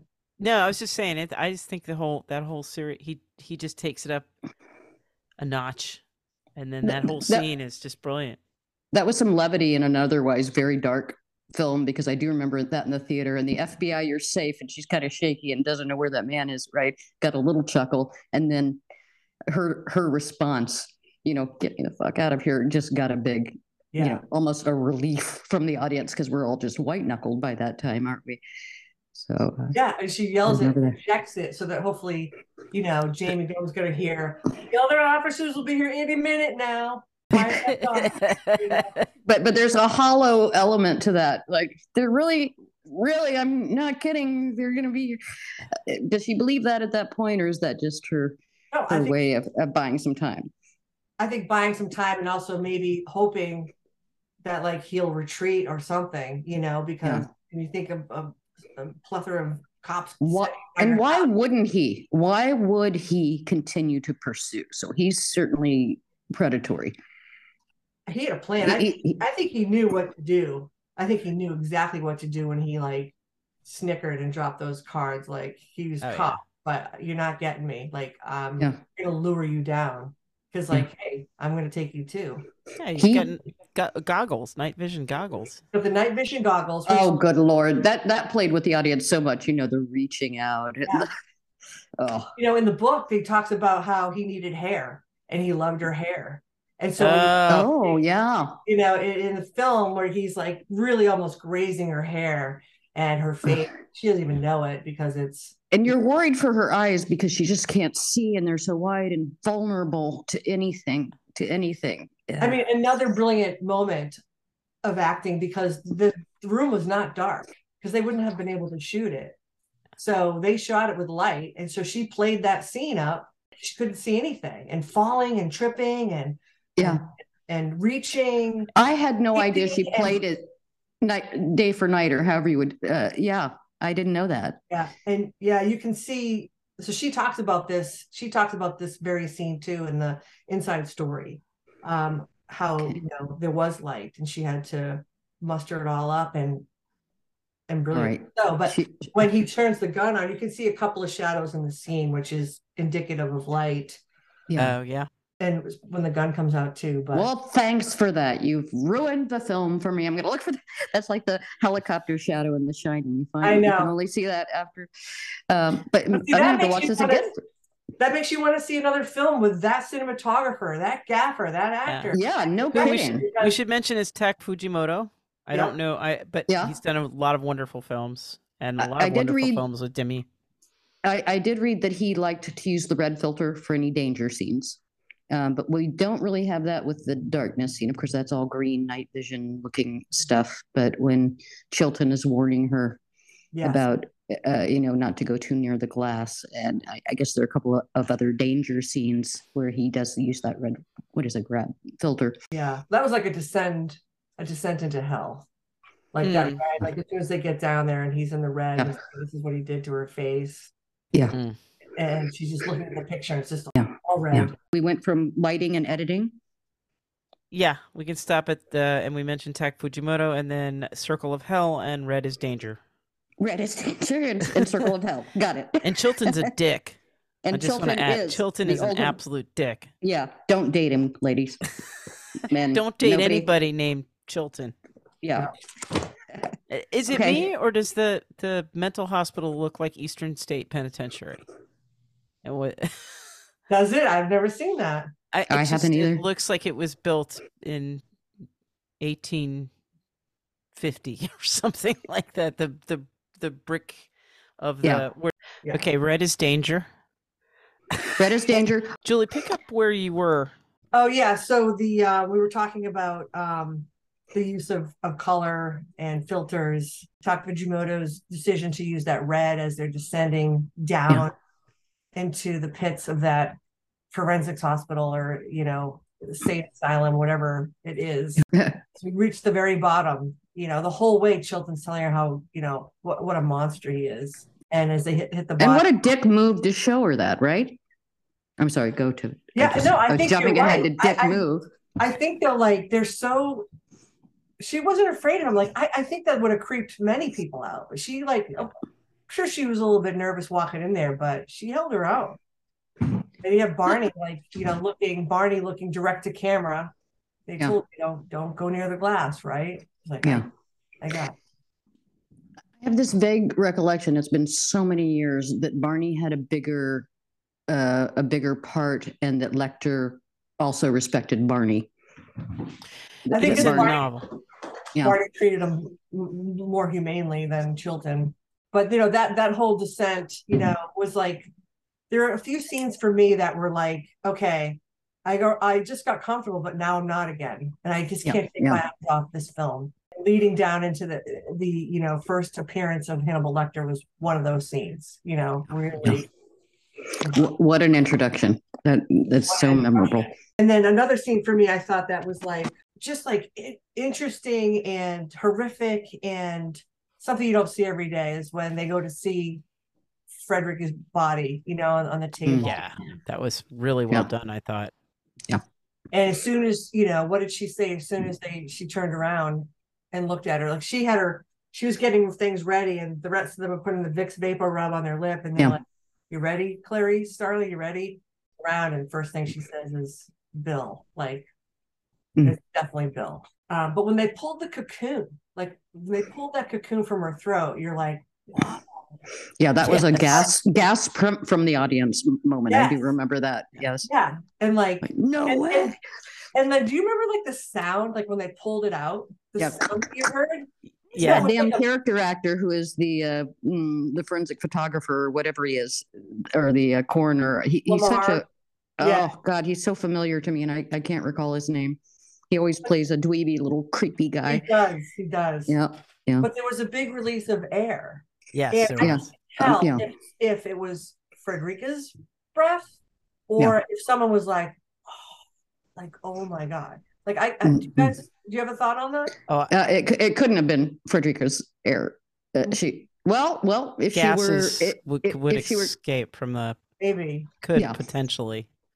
Yeah. It was creepy though. It was a, a secondary site, so she was killed elsewhere first. The breath would have been out, and then he planted that. So forensically, I think, I think that was somebody else in the room, not, not Yeah, digging it doesn't sound like it's anybody else, but Yeah. like that mouth right there. Yeah, and and that was intentional. It had to be right. Like, could that be coming from her? Yeah, Yeah. I love the guys at the Smithsonian. Is that where they? are? No, where are they? Uh, Yeah. the uh, entomologist folk. they're, they're the they were sweet. I just love them and their chess game of bugs. Yeah. How do you play? right, right. yeah. And like another another though, you know, place where she had to sort of feed into their male ego.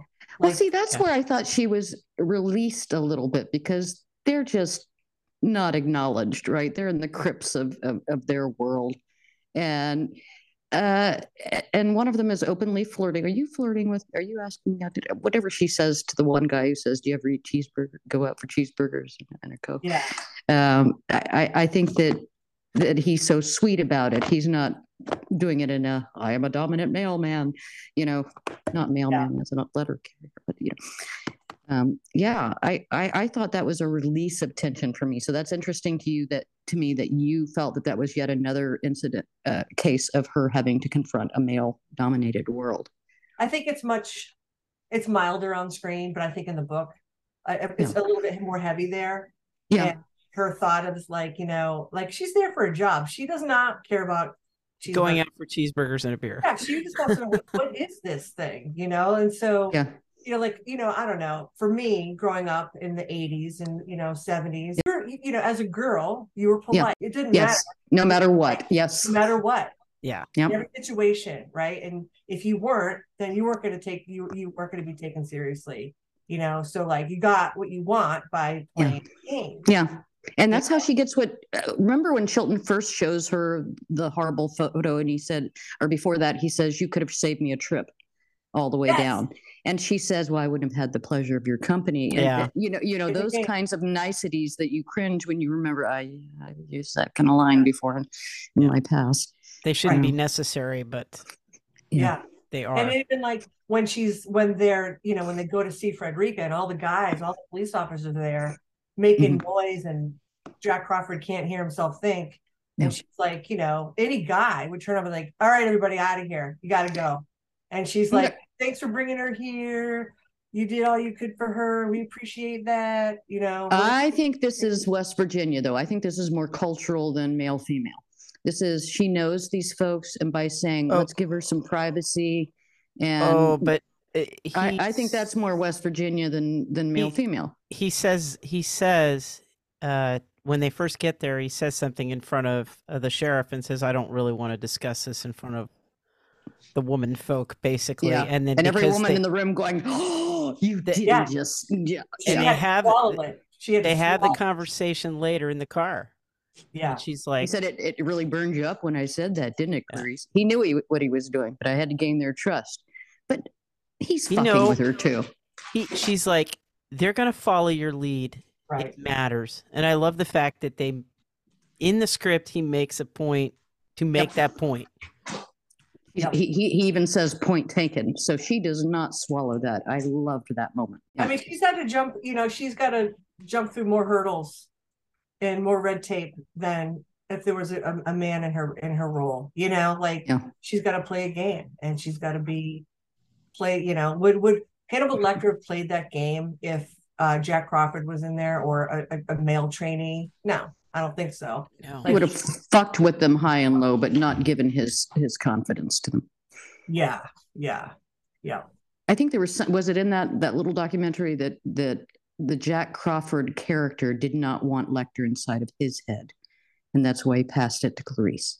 Like he didn't feel he was strong enough to face that. But since Clarice oh. in his mind didn't have the baggage he had, he he felt that Lecter couldn't use that against her, what he his normal bag of tricks. That's that's some good continuity because it is addressed in uh, Man uh, Manhunter Oh, that he he is having that issue Yeah. with Lecter. He doesn't want him inside his head anymore. That- He's that's trying to walk away from it, take a break from it.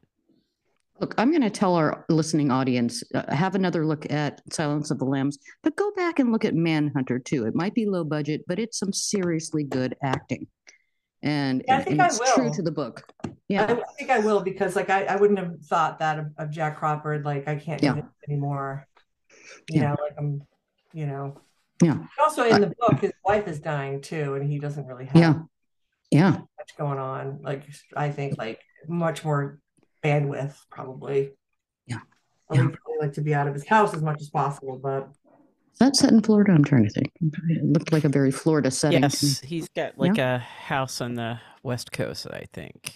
Okay. Like a little beach Okay. house on the west coast. so the other scene where I feel like gets you, the elevator. Okay. So right, so so Oh, oh, oh, oh that. think you've Yes. seen it all. You think you've seen it all. They hear the shots. They they go up and they see they see what happened to the officer. Yeah. Take Pembry out. Pembry. In Mm. quotes, air quotes, Pembry. Um, out on a stretcher. And then the blood starts dripping. Okay. So now we all think, well, that's gotta be Hannibal Lecter, right? Yeah. And they set up and they go and they wound the leg and he doesn't like whoa like Yeah. what is- what where are you taking us now Yeah. Yeah. Yeah. yeah. just when you think like okay the big scary scene just happened or horrific scene and now you're Yeah. like they got them. they got them. Yeah. Yeah. No. They yeah. don't have 'em. Relief. that's not nancy they don't have them. Oh God. And then the face removal scene. Yeah. Horrifying. yeah but we're rooting like now we're like wow he's, he's getting away Yeah. getting away Too, too bad about those guys, but but uh, okay. yeah yeah Too, right exactly sorry Yeah. Yeah. people Yeah. Sorry, collateral damage, people. yeah yeah Sorry, Charles Napier. He always dies, though, doesn't he, in his films? But it was just a simple scene, right? And you just sitting Yeah. on the top of that elevator, but you were just drawn in. And Yeah. when he didn't flinch at all, you're like, There's something about blood dripping from a ceiling, and I think it's been used in many films. And I think of Alien as well, and Aliens. You know, anything dripping from above just freaks us out. That's that's one of those dark corners of of human fear, I suppose. Yeah. And and this this film hits all of those dark corners, particularly for women. I think, uh, Yeah. and in the vulnerable state that, that we've always been in. Yeah. One thing I, I um was having a hard time understanding or like why why am I seeing this? There were a Yeah. few swastikas around his house. And I couldn't figure Mm. out why. Like they were on a blanket and they were I think they were on uh, James Gumb's house. yes. Well, he had tried to be many things, so he Yeah, might have that's- tried on, uh, you know, racial hate or you know Nazism, or Maybe. he, he tried it on. Maybe. Where's it? Where does his hate reside? How deep Yeah. is it? Yeah. Or he's just going into every uh, nether region of um, off the main path of society to see if there's a place where he fits in. Yeah, you're right, Sam. If if the internet had existed way back then, what's that dark corner of the the interwebs called? Where where The dark web. Dark web. the dark web where where I don't know.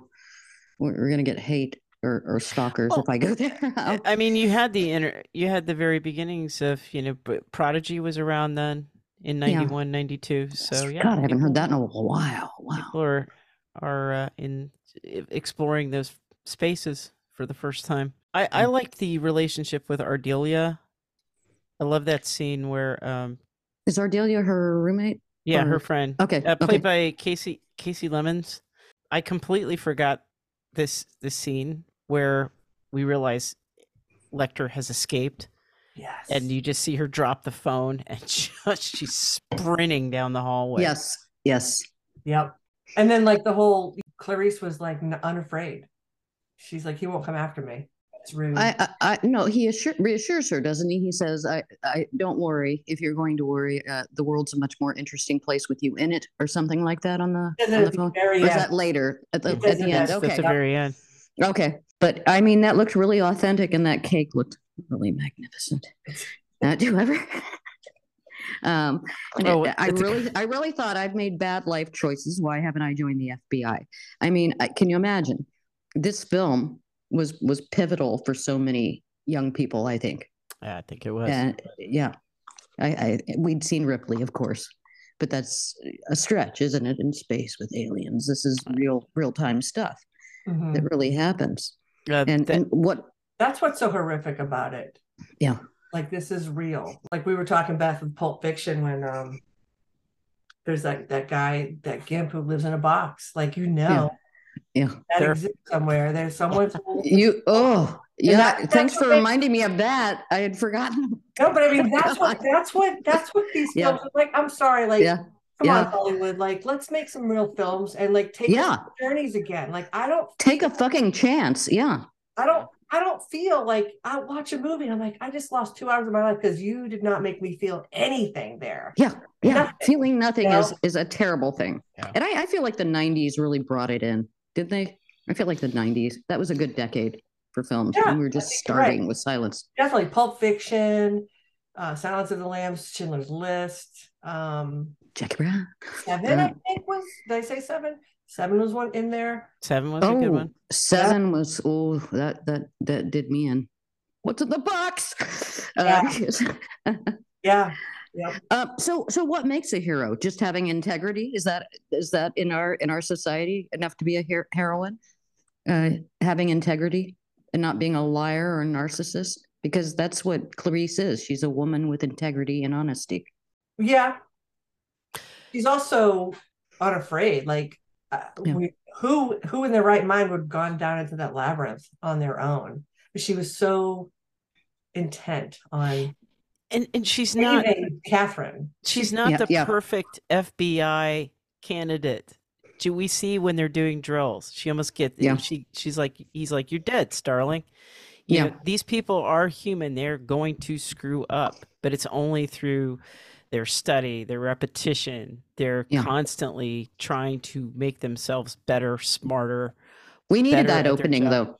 We Yeah. needed that. You're dead, Starling, because she she took note, right? Yeah, she wasn't going to miss again. Even Yeah. when she draws on James Gumb, she struggles to get her her gun out of the holster. There's Yeah. like like a hesitation. that worried me. Yes. But what got her, what got him was her, and they touch upon this in the book, and it's very, very slight in the film, is that she is able to in the in the in the book they talk about how she needed to like strengthen her hand so that she could pull that trigger Oh, faster. You know, okay. she's got good aim, but she needs to pull that trigger faster. Yeah. Yeah. Yeah. I think that's what helped her in the end. I Um, need to go back and read the books. In which one do they lovingly describe her Mustang? Uh, is that uh, would that be Red Dragon or Silence or Hannibal? I'm She's not sure. in Red Dragon. She's in uh, Silence. No, the books, the books, the books. She's not in. Because she drives a muscle car in the books. We don't see her car, I think, in the. But she's movies. not in Red Dragon. That's a Jack Crawford. Oh, oh, you're right. You're right. That's Jack. Yeah. yeah. Yeah. There's a great line from the Russia House. What is it? A hero is somebody who who merely does the decent thing. I, I, I think with Catherine's life on the line, she has to be the heroine at that point. She can't let Catherine down. She has to save Catherine. That's one of our criteria for being a, a hero, right? You're saving somebody.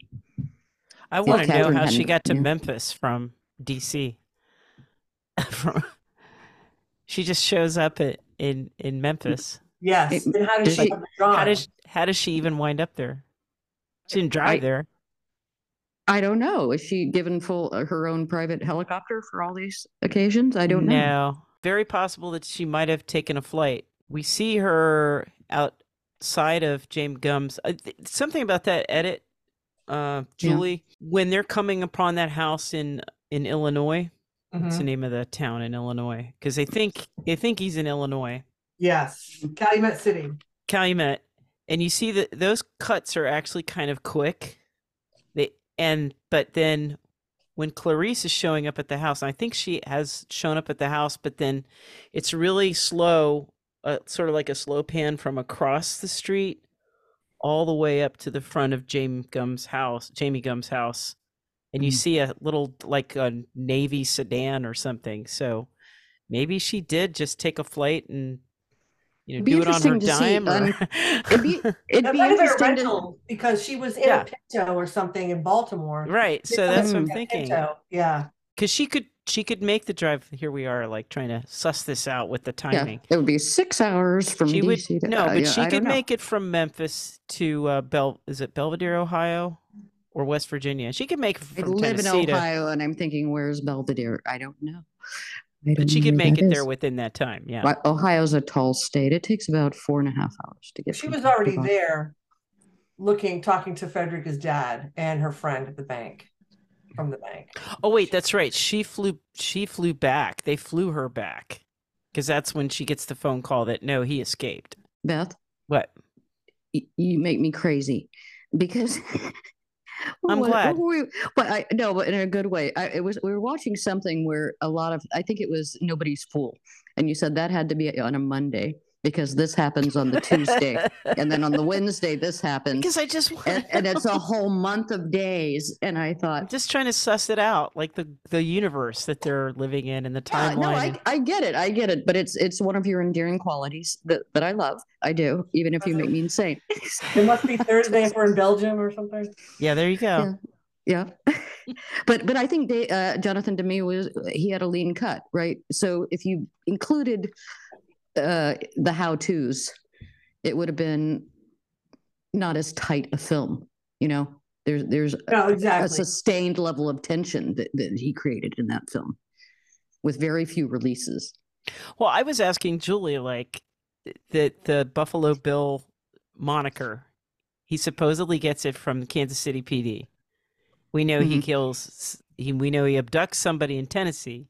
We know he has killed somebody in Ohio, and that he's killed somebody in West Virginia. So I, w- I had asked Julie. I was like, he's really getting around, and this is all in a short span of time. And supposedly also, um, Illinois house he has to have some sort of tie there, some sort of because it, it wasn't that he was the wrong person. He just didn't live at that house anymore. He was in had a picture of a different person on the plane. Didn't it look like a different person? No, I thought it was him, like a younger him. See, I thought it was older. I was like, that is not Buffalo Bill. But I could be thought it wrong was a sketch. because I was like, Jack Crawford, you're wrong. That's not him. No, I- It's not him. mm, Don't they map it for us at some point? Like this must be his his circle. yeah, you see the thing. Uh, yeah. They do. I wonder what you were you satisfied with the ending? I was. It could have ended, I guess, with the one with the graduation cake, and yay, it's all solved. But they gave us a little bit of a teaser, didn't they? A nice little, a nice little teaser. Yeah. Really, you know, and you almost wish you were there for that, for that dinner. And and just his swagger, the way he, he the cock of his hat, and Yeah. the way he he blends into the crowd. Yeah. Uh, it, it's very satisfying, and that's some nice physical acting on on Anthony Hopkins. If that's Anthony Hopkins, it's from the back and a long shot, but. Um, There, he, he's in the Caribbean somewhere, isn't he? Yeah, Think so. Bahamas. Yeah. Yeah, Bahamas. Yeah. oh, okay. No, I wish we had one shot of Chilton's face when he realized that Hec- uh, Hannibal Lecter was, That that would have been nice. The door opening and you know shit moment. you know, because at first you're like, "Where's Chilton? He's on vacation? Is he just taking some time off?" But like, Yeah. no, like I had to like put on the uh, subtitles for that last scene because I wanted to hear what he was saying, and he's like, "Is security in place?" They're like, "Yeah, we have the best system set up for you, or whatever." yeah. Yeah. Run. Yeah. Where was he going? What was his plan? I wonder, but I, I don't know, but he was a dead man. He was a marked man. But I loved how they left. They just followed him down the street and hand up to see like That, that's a great shot. yeah. Yeah. Yep. The credits rolling, the music running. I like Um, the notion of uh, he he just uh, tells her that you know the world's a more interesting place with you in it. You're basically not Yeah. my nemesis, or Yeah. you are. I'll leave you alone. I'll leave you alone. You, you can go to sleep at night without worrying. And and he's a man who keeps his his word, isn't he? He, he has certain rules, even though he's a psychopath. He has rules, courtesy, Mhm. and and uh, I think he is a man of his word. He might play his games, his word games, his mind games, but but he has a code of ethics in his own warped way. And I think too, like, you know, he's this psychopath who doesn't have any feelings, but I I think that Clarice nicked him a little bit. I think that she Mhm. put a little dent in him because I feel like he started to have something for her, whether whatever those feelings were, he was like And I don't I don't think I would sexualize it. It was more. It was something greater than that. Uh, I think Yeah. so. But unfortunately, Hannibal, the movie, oh yeah. takes Oh, us yeah. there. No, sorry, the book takes us there. The, the I don't know. She's dressed in that red, ridiculous dress in the movie. Who's Julianne Moore thinking? She's above that too. I I don't know. Yeah, so it does take the take a turn to this uh, sexual relationship in Hannibal. Yeah. I have a problem with that. I, I didn't want it to go in that direction. Mm. And again, so yeah, Hannibal, the book was really good. I really liked it, but the movie was more disturbing than Oh, God, yeah. scary. You know, just disturbing all the way around. The the Ray Liotta eating scene. It Oh, is God, no. God. Please don't remind me of that. Oh, Cheerfully eating his own brain. It's just Yeah. oh, Oh, man. yeah, he rest in peace.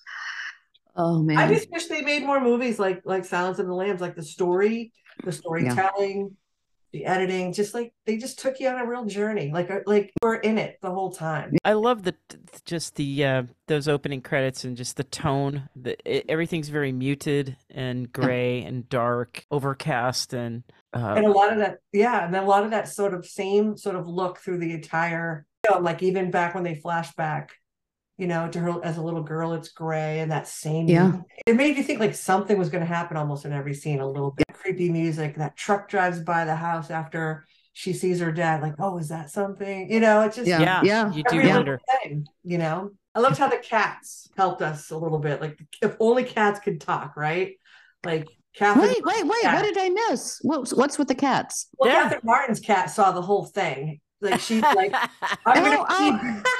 keep, you know. But then the cat at, at Fredrica Bimmel's house, Yeah. you know, basically clued her in to look in that room. You know? oh, that's right. Oh my god. well, Yeah. Oh my cats, God. cats are real superheroes. You know, like They don't they're give cat- a if- fuck, but they'll. if cats were people, we would think that they were Marvel superheroes with their abilities. Yeah. they can jump the equivalent of 80 feet but what was uh, just out, out of curiosity do you do you know this uh, don't uh, what jonathan demme's next film was after that The only big one I can think of is Philadelphia. okay yeah, that's so he what I did thought. okay so another big one so that because it's hard to top silence but then philadelphia was so intense too So intense. It's so Yeah. well done. A lot of the same techniques with um shooting. The POVs, uh, mostly directly to cameras. A lot of that. A lot of that. Visually, very different film, though. I, I feel like because I just keep thinking yeah. of uh, the shots of Tom Hanks in the library, and just there seems to the perspective is just seems so different. The angles. But there's use of that color too. During listening to the opera, he and Denzel takes you right out of that room. oh man I, I I now i need i haven't seen that since that came out and and it stayed with me. There's there's one scene where he's just getting his his routine blood work. He's always been already been diagnosed. He's listening to his walkman and just sort of tapping and, and listening but he's got this weight hanging on him you know and this sentence hanging on him in these in these days. God that, that was antonio banderas in that too right? Yep. I, i'm just curious julie what is your favorite jodie foster film would it be this one or do you have another one in mind do you think that this film changed the trajectory of her career after realizing that hey i can i can be this kind of actor I mean, I I probably would say this. accused was there It was was the one I think for me because Okay. you know brilliant her her her performance was brilliant but I don't think that there's been one since Sounds of the Lambs that I could say well there you go Jodie you did it again Yeah. Mm. not to say that like you know but she's had a couple of eh, some movies where it's Panic Room was really good but it wasn't Silence of the Lambs you know No. I I mean? enjoyed it. I, I, uh, Beth and I often speak of Home for the Holidays. Of course, she directed that and did- she directed that it. yeah Yeah, yeah and we we love that, even though it has one of those throwaway kind of titles. I, I think my first aware, I think her birthday is right around mine, literally like right around November twentieth somewhere. And I always thought that's my twin. I want to be like her. But my first uh, love was Hotel New Hampshire. I, I loved her in that film, and, and that's when she became, you know, somebody on my radar. I Love did not song. see that. But um, the little girl who lives down the lane. Oh my God, how old was she? Amazing. I know. Yeah. Amazing. And you know Yeah. what? I should say Nell, hands down, uh, just as good of, if not better, I think, performance. A character that, like, Mhm. I mean, you know, Clarice Starling could be anybody, and she put the accent on and was able to do it, and she was able to tell the story. But like Nell, that's a Mhm. whole different animal. Yeah, Nell is is a very different film. A very good film too. And what what a oh, it's a courageous thing to play that that type of character, a feral mute. Uh, it, you're Yeah. you're really laying yourself out there Yeah. to be vulnerable, aren't you? Yeah. I'd forgotten about Nell. It did launch a lot of opportunities for Tony Hopkins, though. Sir Anthony. Um, Little Man Tate. What she directed, Little Man Tate, and that was a very nice film. Beautiful film. Love that. We should do that one. We should do that one. How how would you summarize your your I don't know reconnaissance for for this particular episode, Julie? Did you enjoy going back down that rabbit hole? Uh, did it did it give you any new revelations, epiphanies, Um, and such? I, I mean, uh, it's going to give me nightmares again. I'm sure. I, I think about it after We're sorry. No, that's okay. As long as it's not Buffalo Bill that I'm having dreams about, because that is disturbing. Like Yeah. I feel like Anthony Hopkins probably will scare the hell out of me, or I don't Yeah. Scare me. He won't eat me. He won't kill me because I'm good like Clarice, right? Yeah, no, he he wouldn't. He he'd say the world is a better place with you in it. Yeah. he, he would. I feel that I, strongly. I, I would say that too. Yeah. Beth, Yes. did you enjoy the reconnaissance of, of this? I felt like I needed to do more. Like I really wanted to read those books, but I'm, I'm I- still working on Elmore Leonard for God's I sake. think- I think it's So- I it watching it. I'm at that point where I I- I love this film, but as I've Yeah. said before, there are some films I sh- I don't want to watch too much of because I don't want to become desensitized. Yeah. And I Yeah. this time I realized I've seen this film probably way too many times. Um, I would definitely go back and, and Hmm. read the novel, and I still Yeah. love the film. Um, this I shared that story with you, Sam, about uh, my daughter saying, "Oh yeah, I've seen this before." I'm like, "I don't think you've seen this before," and we, we sat down and watched it, and there, that same reaction, the you know, Yeah. get Yeah. out, get out! She's yelling at the TV set, right?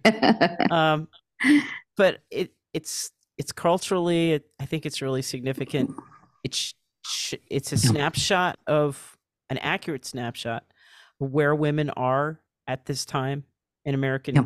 history. They're just really starting to get traction and break ground. First women uh, were admitted into the fbi in 1972 that was after the death of j. Edgar hoover. Yes i looked all this up.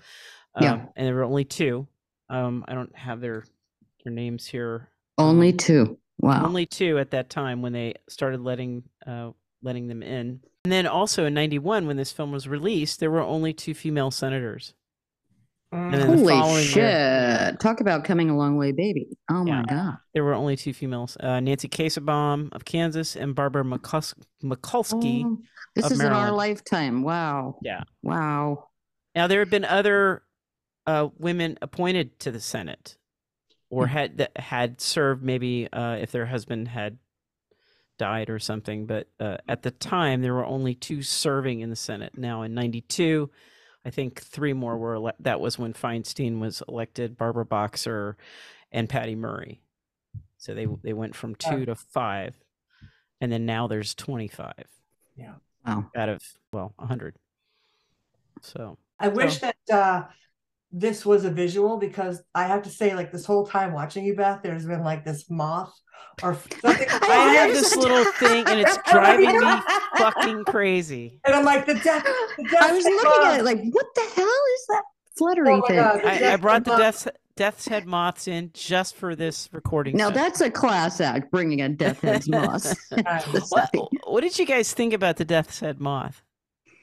This I mean, it was a symbolism. fascinating creature. I love that. Yeah. And and for the whole, you know, metamorphosis theme, that that's that's perfect. And with the skull, like the design Yeah. the skull on it, you know? Yeah. You know that they brought them in for the film and it was freezing cold. They were shooting um in Pittsburgh, I think it was, and they just Yeah. and they died immediately. And Yeah. so to get replacement players for the moths. And Oh, I'm I'm sad for them. Like they're they're native to Asia or something, right? Like that, right? Suriname. Uh, so Suriname, yeah. so yeah, bring it into uh, Pennsylvania in the winter and, and see how they do. Yep. So they made the costumes for them. They made costumes for them, like using fingernails and painting on there. And then they realized, oh, they couldn't fly with it on. So then they ended up putting these things on like fishing rods and putting it like during in the labyrinth scene, like the people flying around, but they're like That's- on wire. Oh my That's god, that sounds like something Dario Argento would do. Uh, I there, so there must be a credit for Moth Wrangler uh, in Yeah, there credits somewhere. Yeah. So, Yeah. so Sam, I have something funny to, to share with you. So as I was watching this film, I was watching uh, Ted Levine Yeah. and his, you know about Donna and her butterflies, right? Oh my god. So yes. Yes. in the low light, and then he's got a fish tank in there, right? uh-huh. There's a fish tank on my on my kitchen counter that still hasn't gone away. So Oh, I, oh, I'm God. si- I'm sitting there watching all this, going, "Oh my God, Donna is Buffalo Bill." creatures. You better hope she doesn't listen to this episode. Oh God. It was just so reminiscent. I'm watching like this is my house I'm looking at right now. I've got the the butterfly nets and I've got the no. Can you tell Julie what what was said? Is that a secret or What's or what what was what said? what she said about the butterflies? That Oh, freaks me out. I don't know if it when this started. translates or not. but uh, Donna started getting obsessed with butterflies a few years back. So she would get the, you can get little enclosures and help them whatever that is. They go up there and they spin and they and she started planting milkweed and feeding them and she then there's like different kinds of milkweed and some are they like to eat nectar from some they like to actually hang from. And uh, she had gotten this big vining plant and it wasn't for uh, monarchs it was um, black swallowtail like this particular vine. It's very robust and kind of purpley leaves and and she go she's like come here come here come here and i go over there and she goes shh she goes if you listen you can hear them chewing Was this during the pandemic, hopefully? no this is No. before the pandemic Oh, kidding. That's funny. I'm- That is funny. keep your Just- yeah keep your uh, dagger strapped to your leg at all times. Yeah, well, She's not No, Buffalo no. Bill, but my no, house. she, she's a friend maybe of all I'm animals. Buffalo Bill. 'Cause I seem to be fascinated by him. I don't know. no, no, Don is a, a friend of all of Earth's creatures, I, I think. But but that's creepy to me. Shh, You can hear them eating. freaks me out. I don't know. or I think why. she said it. You can hear them chewing. That's what it was. chewing is worse than eating. Chewing. chewing. Yeah. That's it.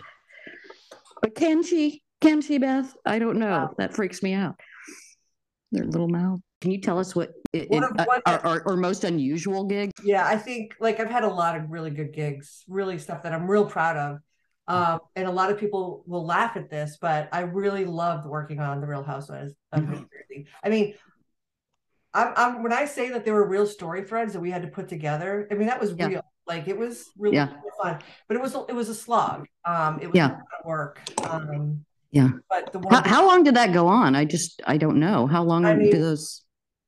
We would shoot for like three or four months every day with Wow. a couple of cameras, a lot of footage. So uh, these are real people. They say real. Ha- I never knew. Is it sort of half scripted or con- like here's the context? Go. Or- Yeah. or- I think that reality TV these days is a little bit more scripted than it was when when I was doing it. Um, I, I Mm-hmm. I will tell you that I know it wasn't scripted. I mean, because I was on the show for five seasons, Yeah. but like we might have somebody go and redo it, an, an entrance because we didn't get it, or we might ask somebody, um, oh, can you just ask them about this so that we can we want to follow up on this one particular you, th- you know thing that we talked about last week. We need to have we ne- we need to have Yeah. results on it, you know.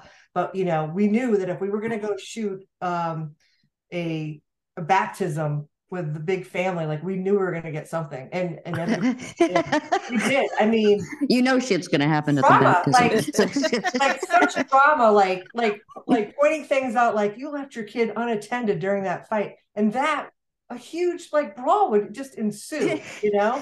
was this for the cameras or were these real divas? Like No, were they the were cameras real going divas. okay. They really believed, like in their own press clip, like they just they they really thought that they whatever they were saying or believing like was real, real drama.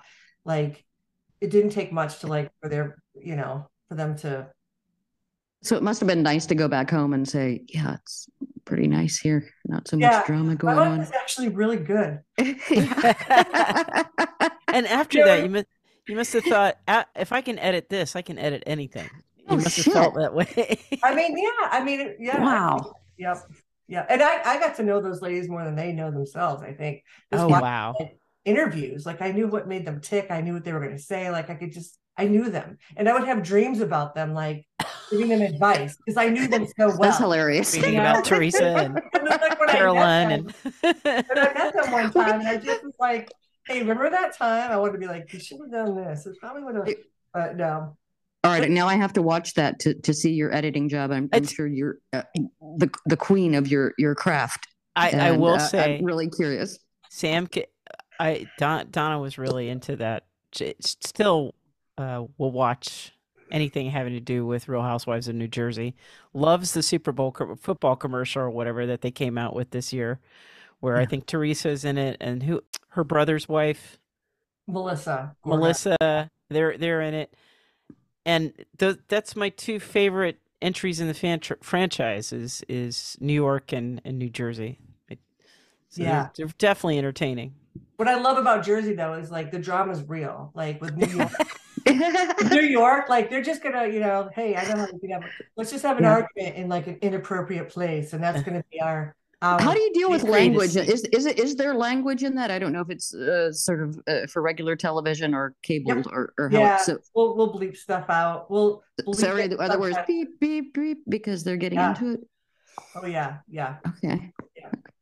Very cool. Wow. it's what fun. an exciting career. I, I, I feel like a, a slacker, Beth.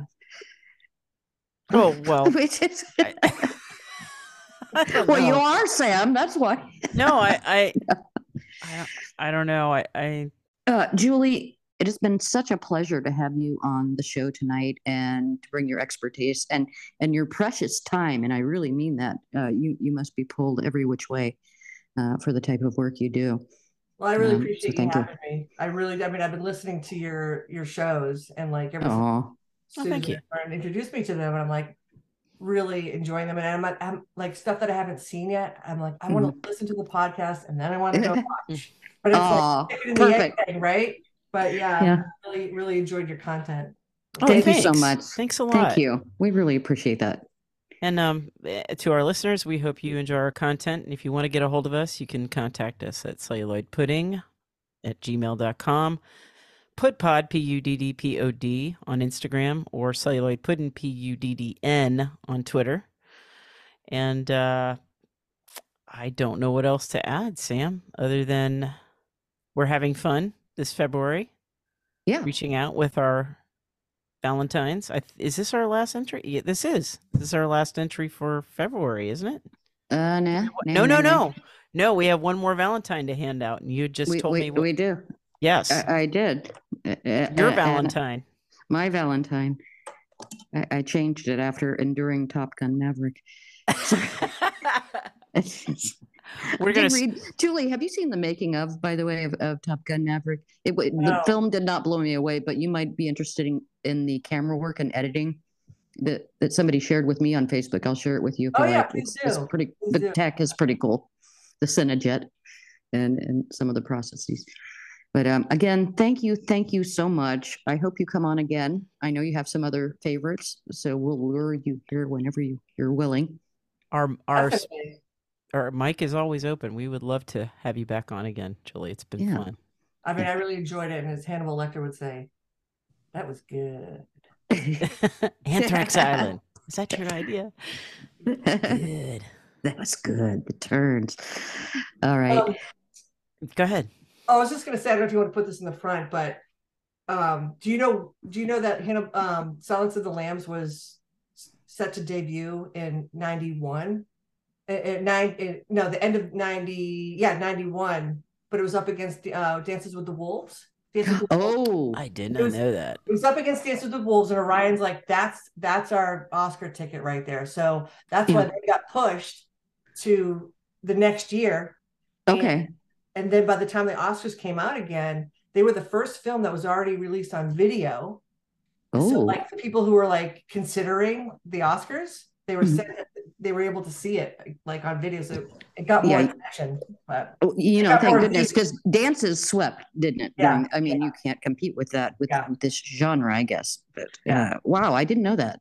yeah. Good Uh, tidbit. S- Uh, something of note, it bec- uh, according to Wikipedia, and I do remember this, uh, it became the third and most recent film, the other two being 1934's It Happened One Night and 1975's One Flew Over the Cuckoo's Nest, to win Academy Awards in all major five categories Best Picture, Best Director, Best Actor, Best Actress, and Best Adapted Screenplay. Yeah. So there's only been, th- I, according to this, only three have.